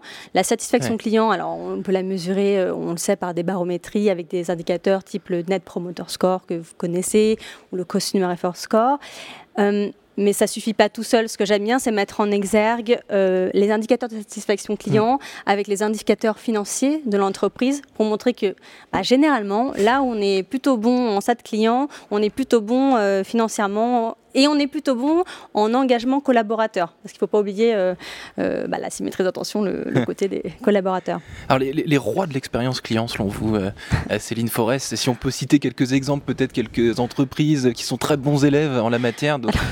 généralement, quand on me pose la question de, bons exemples, je suis un peu, euh, c'est pas que je suis gênée, mais en fait, j'ai bah, des exemples d'expérience client qui plutôt réussis, mais qui ne sont pas forcément en relation avec mes valeurs. Donc moi, les expériences clients, là où je suis le mieux reçue, c'est souvent dans mes petits commerces de quartier où j'y vais. en plus, maintenant, ils se sont mis au digital avec le confinement, donc on fait des commandes en ligne. J'y vais, ils me reconnaissent, j'ai un sourire, c'est merveilleux. Donc c'est là en général où je, vis les meilleures expériences. Euh, justement, dans votre longue euh, expérience euh, chez Engie, à différents postes d'ailleurs, avec un minimum de, recul aujourd'hui, qu'est-ce que vous identifieriez comme, comme le fil rouge finalement de votre carrière Qu'est-ce qui est au cœur de, de votre façon de fonctionner et qui vous sert encore aujourd'hui et auquel vous croyez dur comme fer? Alors, ce qui me guide au quotidien, enfin ce qui me fait lever le matin, c'est d'avoir l'impression d'avoir de l'impact mhm. et d'avoir l'impression de ne pas aller au travail en fait. Euh, le jour où j'aurai euh, l'impression d'aller travailler, euh, je sais qu'il faudra que je fasse autre chose. Donc, ce qui me guide, c'est vraiment l'impression d'avoir de, de l'impact et j'ai l'impression d'être en mission le matin quand je me lève en fait. Et c'est mhm. ça qui me, qui me guide. Et j'ai aussi été, enfin mes choix, je les ai fait beaucoup par, par intuition. Mhm. L'intuition, il y en a des bonnes et on a parfois des mauvaises. Comment vous parvenez à faire le tri entre les bah, différentes J'essaie de suivre les bonnes intuitions. Quand elles sont mauvaises, j'essaie de ne pas les suivre. Vous avez été nommée en septembre dernier, Céline Forest, membre du CODIR de la direction interministérielle de la transformation publique. Donc vous passez ainsi du, euh, du public euh, au privé, du privé au public. Euh, qu'est-ce que ce job indique sur la, sur la volonté du, du, secteur public, sur ses envies bon, En tout cas, effectivement, je suis passée du coup en, dans l'émission là au mois de septembre. L'objectif, c'est de m'occuper d'un programme, d'animer et de coordonner un programme sur l'expérience usagée. Mhm. voilà, donc en fait, le, le, lien pour moi, il est dans les méthodologies qu'on peut utiliser dans l'expérience client. On peut le retrouver finalement dans le secteur public. C'est les mêmes méthodologies quand on, on écoute les clients, on les écoute, on fait des enquêtes. Enfin voilà, il y a quand même des, des, similitudes, même si effectivement l'usager n'est pas, pas exactement un client. Euh, Alors justement, question de vocabulaire, parce que vous nous avez répondu, c'est passé inaperçu comme ça. Hop, je suis passé de l'expérience client à l'expérience usagée. Euh, pourquoi est-ce que quand on est dans le secteur public, tout d'un coup, le mot client est remplacé par le mot euh, usager? Est-ce que client est un gros mot? Non, non, le client, c'est pas moi qui vais vous dire que c'est un gros mot. Donc l'usager, euh, la différence, c'est déjà, on utilise un, bien commun. Donc il y a une notion aussi, on a une responsabilité aussi en tant qu'usager puisqu'on utilise un bien commun. Et mhm. la différence aussi, c'est que le client, quand vous êtes dans une entreprise, vous avez des concurrents ce qui n'est pas exactement le cas dans le, dans le, dans le secteur mm. public. Donc, a, voilà, il y a quand même mm. une notion euh, différente. Mais votre mission, puisque vous parlez euh, de mission, euh, vous l'envisagez de la même manière Non, finalement. on n'aborde pas de la même manière. Par contre, les méthodologies que j'ai pu utiliser dans le, le, privé, je peux effectivement en, en, utiliser dans le, dans le public. Et les compétences sont les mêmes Et les compétences, effectivement. Le client, euh, Céline Forest, il est, il est plus difficile euh, sur le web que, que, que, dans la vraie vie. Est-ce qu'il se comporte euh, pareil? Qu'est-ce qui diffère dans son comportement Alors, le, client, enfin la personne en, elle-même, je pense que c'est la même.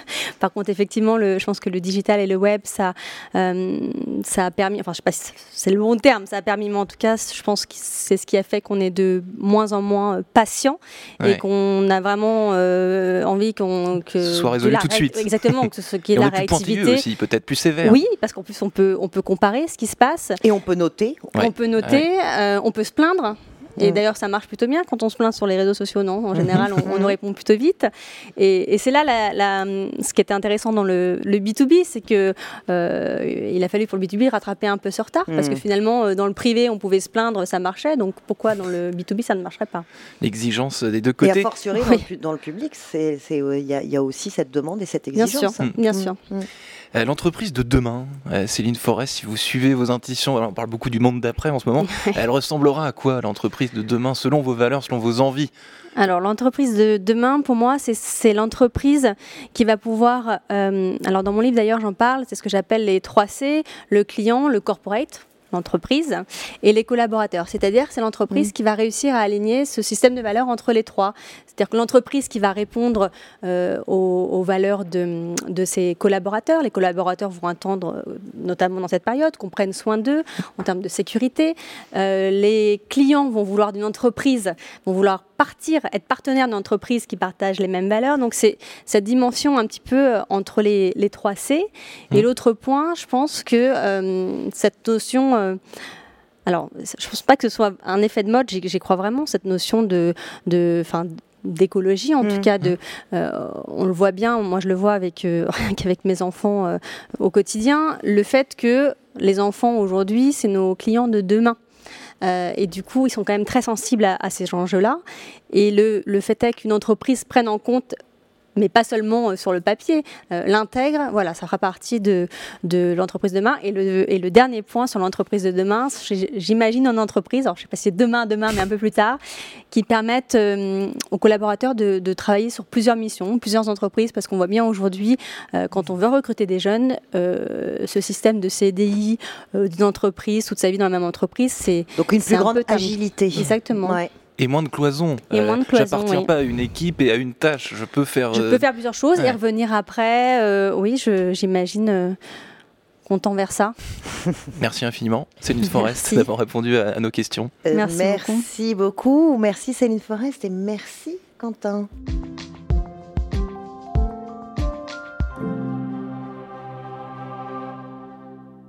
D'habitude, sur Way, nous recevons des entrepreneurs, entrepreneuses, penseurs, penseuses, euh, des femmes, des hommes qui ont fondé une entreprise, inventé des technologies à 20, 22 ans, 30 ans, 40 ans. Et notre invité, lui, n'a que 16 ans. Il a euh, un grand sourire, des lunettes, un blouson d'or. Je suis ravie de t'accueillir, Germain, sur ce plateau. Bonjour, merci pour l'invitation. Merci beaucoup d'être venu nous, nous, rejoindre. On va faire ta connaissance, mais je voudrais d'abord commencer par ce blouson. Qu'est-ce que c'est que ce blouson en or? Alors c'est vrai que ça peut être impressionnant. En fait, c'est la marque de, entre guillemets, Salesforce reconnaît ses meilleurs trailblazers, on va dire, avec euh, ce blouson. On est trois en France à en avoir un. Et donc on le Bravo. porte. Merci. on le porte pour les, euh, pour les salons. Euh, voilà, à peu près. Euh, dans, Alors, on va repréciser ce que ça veut dire que Trailblazer, hein, ce sont ces aventuriers du digital qui euh, sont des pionniers, ouvrent des, nouvelles voies. Ça fait quoi euh, d'être le plus jeune Trailblazer au monde? Bah, en fait, ça fait surtout bizarre parce que je pensais que c'était qu'il y aurait d'autres gens dans mon cas. D'ailleurs, moi, j'ai eu l'occasion d'initier quelques amis à moi, donc maintenant, je suis plus officiellement le plus jeune. Mais en fait, c'est vraiment facile. Donc, euh, je pense qu'il peut y avoir encore plus jeune que moi aujourd'hui. En tout cas, bravo d'être euh, d'être ce jeune trailblazer de 16 ans. C'est impressionnant. Fabien Taillon est, est, avec nous sur ce plateau euh, également. Vous êtes cofondateur de TechSay France, qui est un intégrateur Salesforce, fan de Salesforce depuis le, le, tout début.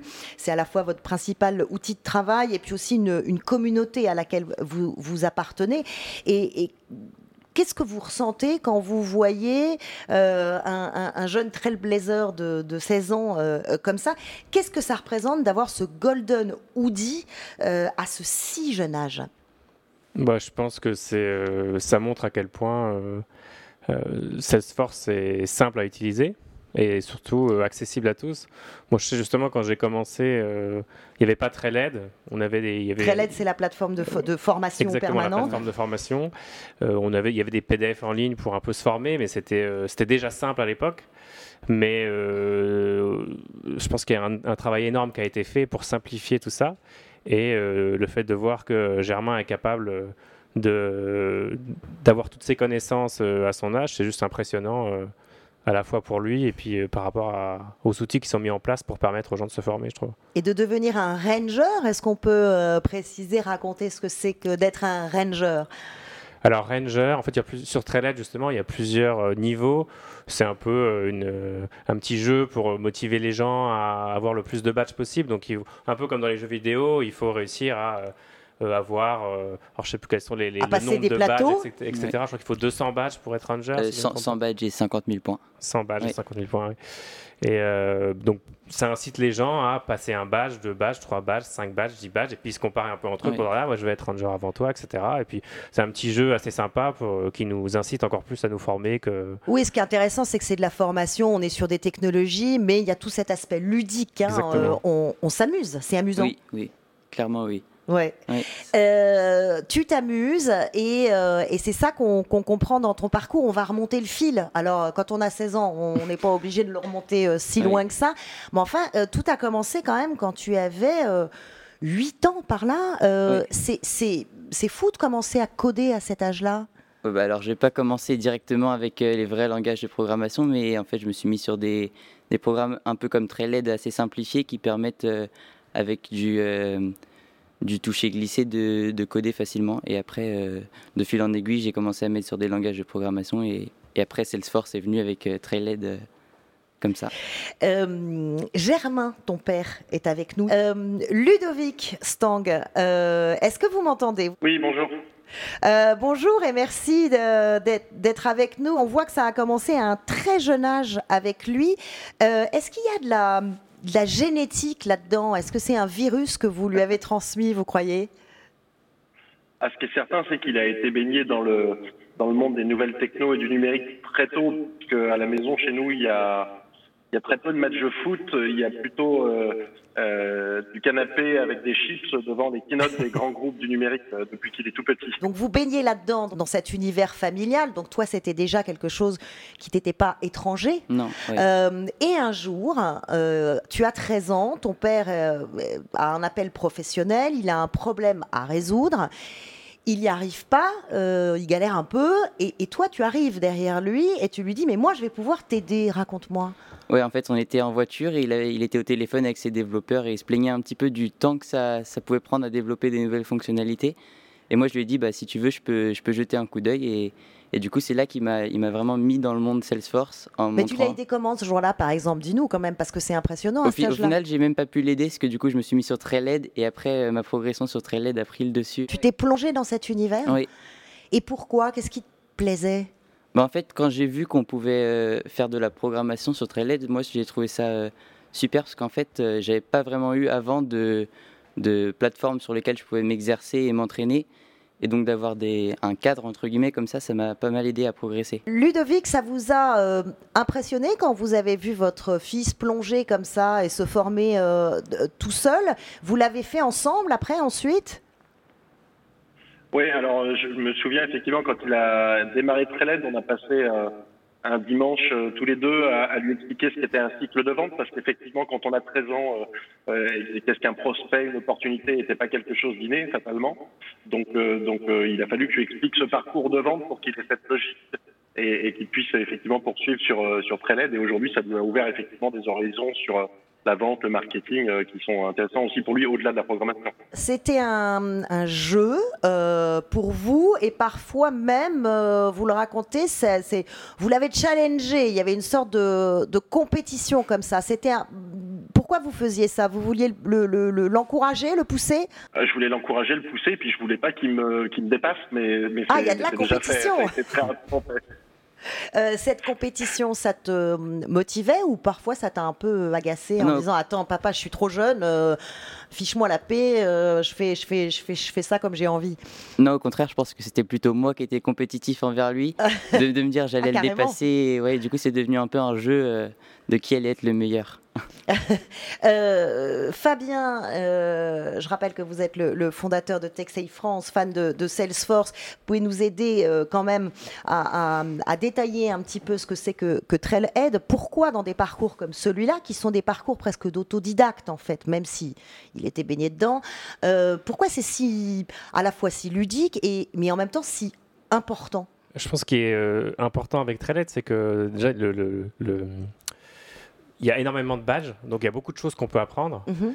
Et euh, aujourd'hui, si, admettons, on veut, on veut démarrer un nouveau projet sur euh, une brique spécifique de Salesforce euh, qu'on ne connaît pas, c'est super simple d'aller sur Trailhead, de regarder le badge correspondant ou les badges éventuellement, et en quelques heures, avoir une connaissance suffisante du sujet pour pouvoir commencer à en parler et démarrer à travailler dessus. Alors, les, les, les, les badges, c'est les étapes, mais qu'est-ce qu'on y apprend concrètement comme compétence alors justement, il y a, ce qui est intéressant, c'est qu'il y a plusieurs types de badges. Euh, il y en a certains qui vont être plus théoriques, donc ça va être le fonctionnel de, si on parle de marketing, peut-être que moi qui suis développeur, je pourrais ne rien connaître au marketing. Mhm. Et si je veux travailler sur euh, la brique marketing cloud de Salesforce, bah, il y a deux aspects. Il y a à la fois la partie fonctionnelle, parce que je ne connais pas comment ça fonctionne, mais il y a aussi la partie technique, comment on utilise l'outil. Mhm. il y a les deux qui sont dessus. Donc je peux déjà commencer par la partie fonctionnelle pour savoir de quoi on parle, et puis après savoir comment on met en place cette partie fonctionnelle grâce aux briques. Euh, de plus techniques de, de, de LED.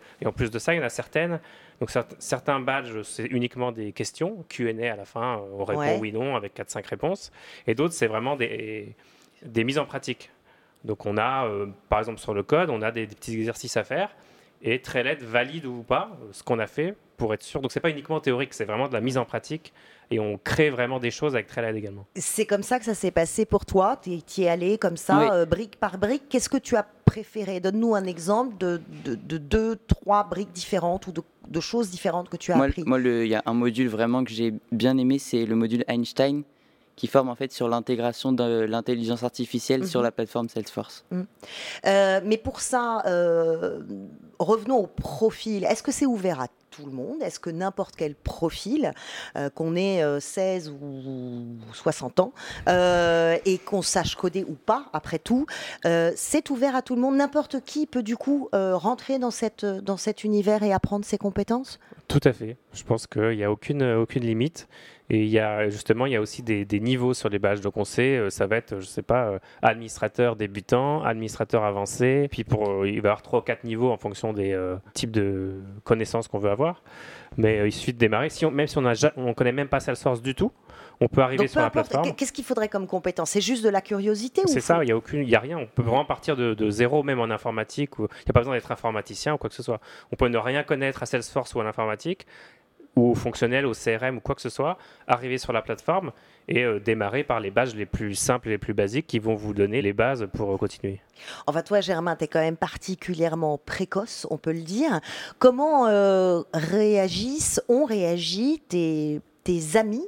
Est-ce qu'ils ont compris le fait que que tu plonges comme ça dans cet univers, que tu progresses, que tu accèdes à tous ces badges, que tu es un blouson d'or. On sait très bien que à cet âge-là, euh, quand on euh, quand on remporte des victoires, ça peut aussi créer des jalousies. Euh, comment ils réagissent? Ils, Tu arrives à les convaincre que c'est intéressant ou ils te prennent pour un geek qui a rien à voir avec leur univers?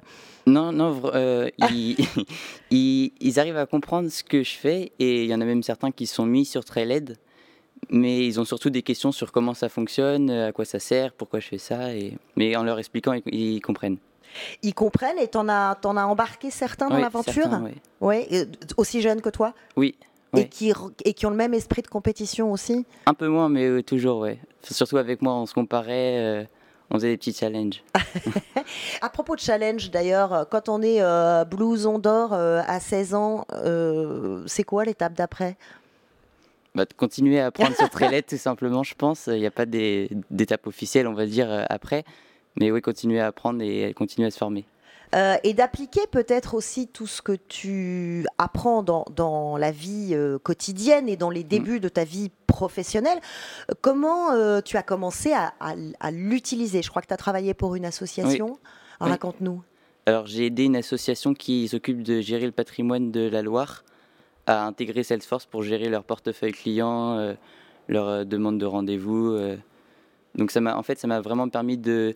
J'avais entre guillemets le côté pratique et la pratique sur Trailhead et ça m'a permis de passer vraiment sur du concret. Sur le terrain. et ça a bien fonctionné. Ils ont été réceptifs et impressionnés par. Là, on est toujours en train de travailler avec eux pour l'instant. Donc. Pour l'instant, ils sont contents. Pour revenir à, à, ta personnalité et, et, à tes rêves, parce que quand on a tout ça déjà à 16 ans, on se dit mais de quoi il peut bien rêver?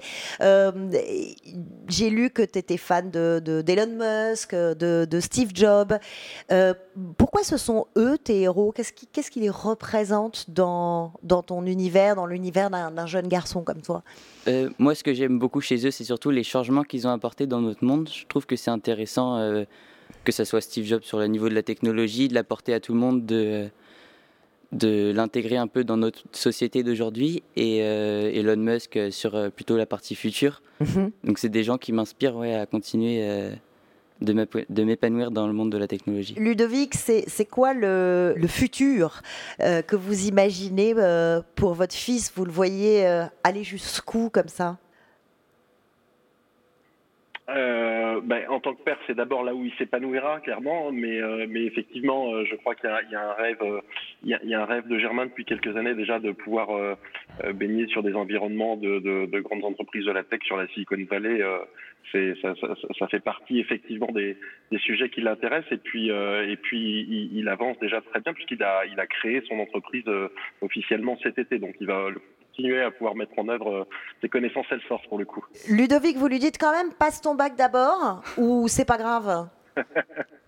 Pour l'instant, déjà, on essaye de, limiter effectivement euh, son activité d'entreprise à un petit week-end par mois parce qu'il y a un peu d'école, effectivement. Mais, oui, euh, alors il y a, forcément du passe ton bac d'abord parce que les exemples de, créateurs d'applications qui arrêtent totalement leur scolarité tôt sont très rares. Euh, Fabien, vous en connaissez beaucoup des profils comme celui-là de, jeunes qui, on peut dire, qui grillent les étapes, c'est-à-dire que avant même d'avoir fait le cursus d'études, sont déjà arrivés sur Trailhead, ont déjà cette âme d'entrepreneur. C'est ça finalement que l'écosystème est en train d'attirer comme profil? Alors je dirais qu'aujourd'hui, euh, Germain est encore à part. Euh, on peut espérer qu'il y en ait de plus en plus. Euh, Aujourd'hui, c'est plus. Euh, des, ça facilite pas mal de reconversion, surtout, mm -hmm. plutôt qu'amener des gens à la sortie de l'école euh, sur Salesforce directement. Mm -hmm. Mais euh, avec la simplicité de Salesforce et le fait qu'on en parle de plus en plus, puis des exemples comme Germain, on peut imaginer que demain, il y ait de plus en plus de profils comme lui qui arrivent. Et on va le souhaiter. Euh, Germain, ta carrière, tu veux la faire euh, plutôt. Alors, ton, papa parlait de la, Silicon Valley, mais pourquoi pas la faire en France et, faire bénéficier la France de tes talents, après tout, et de ton esprit euh, d'entrepreneur? Ben, Pourquoi pas? Je pense que pour l'instant, c'est vrai que les, les, États-Unis sont quand même un peu plus avancés que nous sur le sujet. Mais je pense que là, la France est quand même en train de se développer dans les milieux de la technologie. Donc, ouais, pourquoi pas euh, avoir avec l'évolution après. Euh, surtout si c'est pour aider à sauver le, le, le littoral maritime, par exemple. Il y a énormément euh, de champs d'application. En tout cas, euh, encore bravo, puis surtout bonne route. Merci. pour, pour la suite. Merci Fabien. Merci, merci, euh, merci, Germain. Merci pour l'invitation. Euh, voilà, et merci à, à, Ludovic, ton père, de t'avoir accompagné. Euh, Aujourd'hui, on était ravis, en tout cas, de vous avoir tous les trois sur le plateau de Way. Merci d'avoir écouté Way of Trailblazer. Si vous avez aimé cet épisode, vous pouvez en parler autour de vous et dès maintenant le partager. Surtout, n'hésitez pas à nous laisser 5 étoiles sur Apple, Google Podcast, Spotify ou encore Deezer.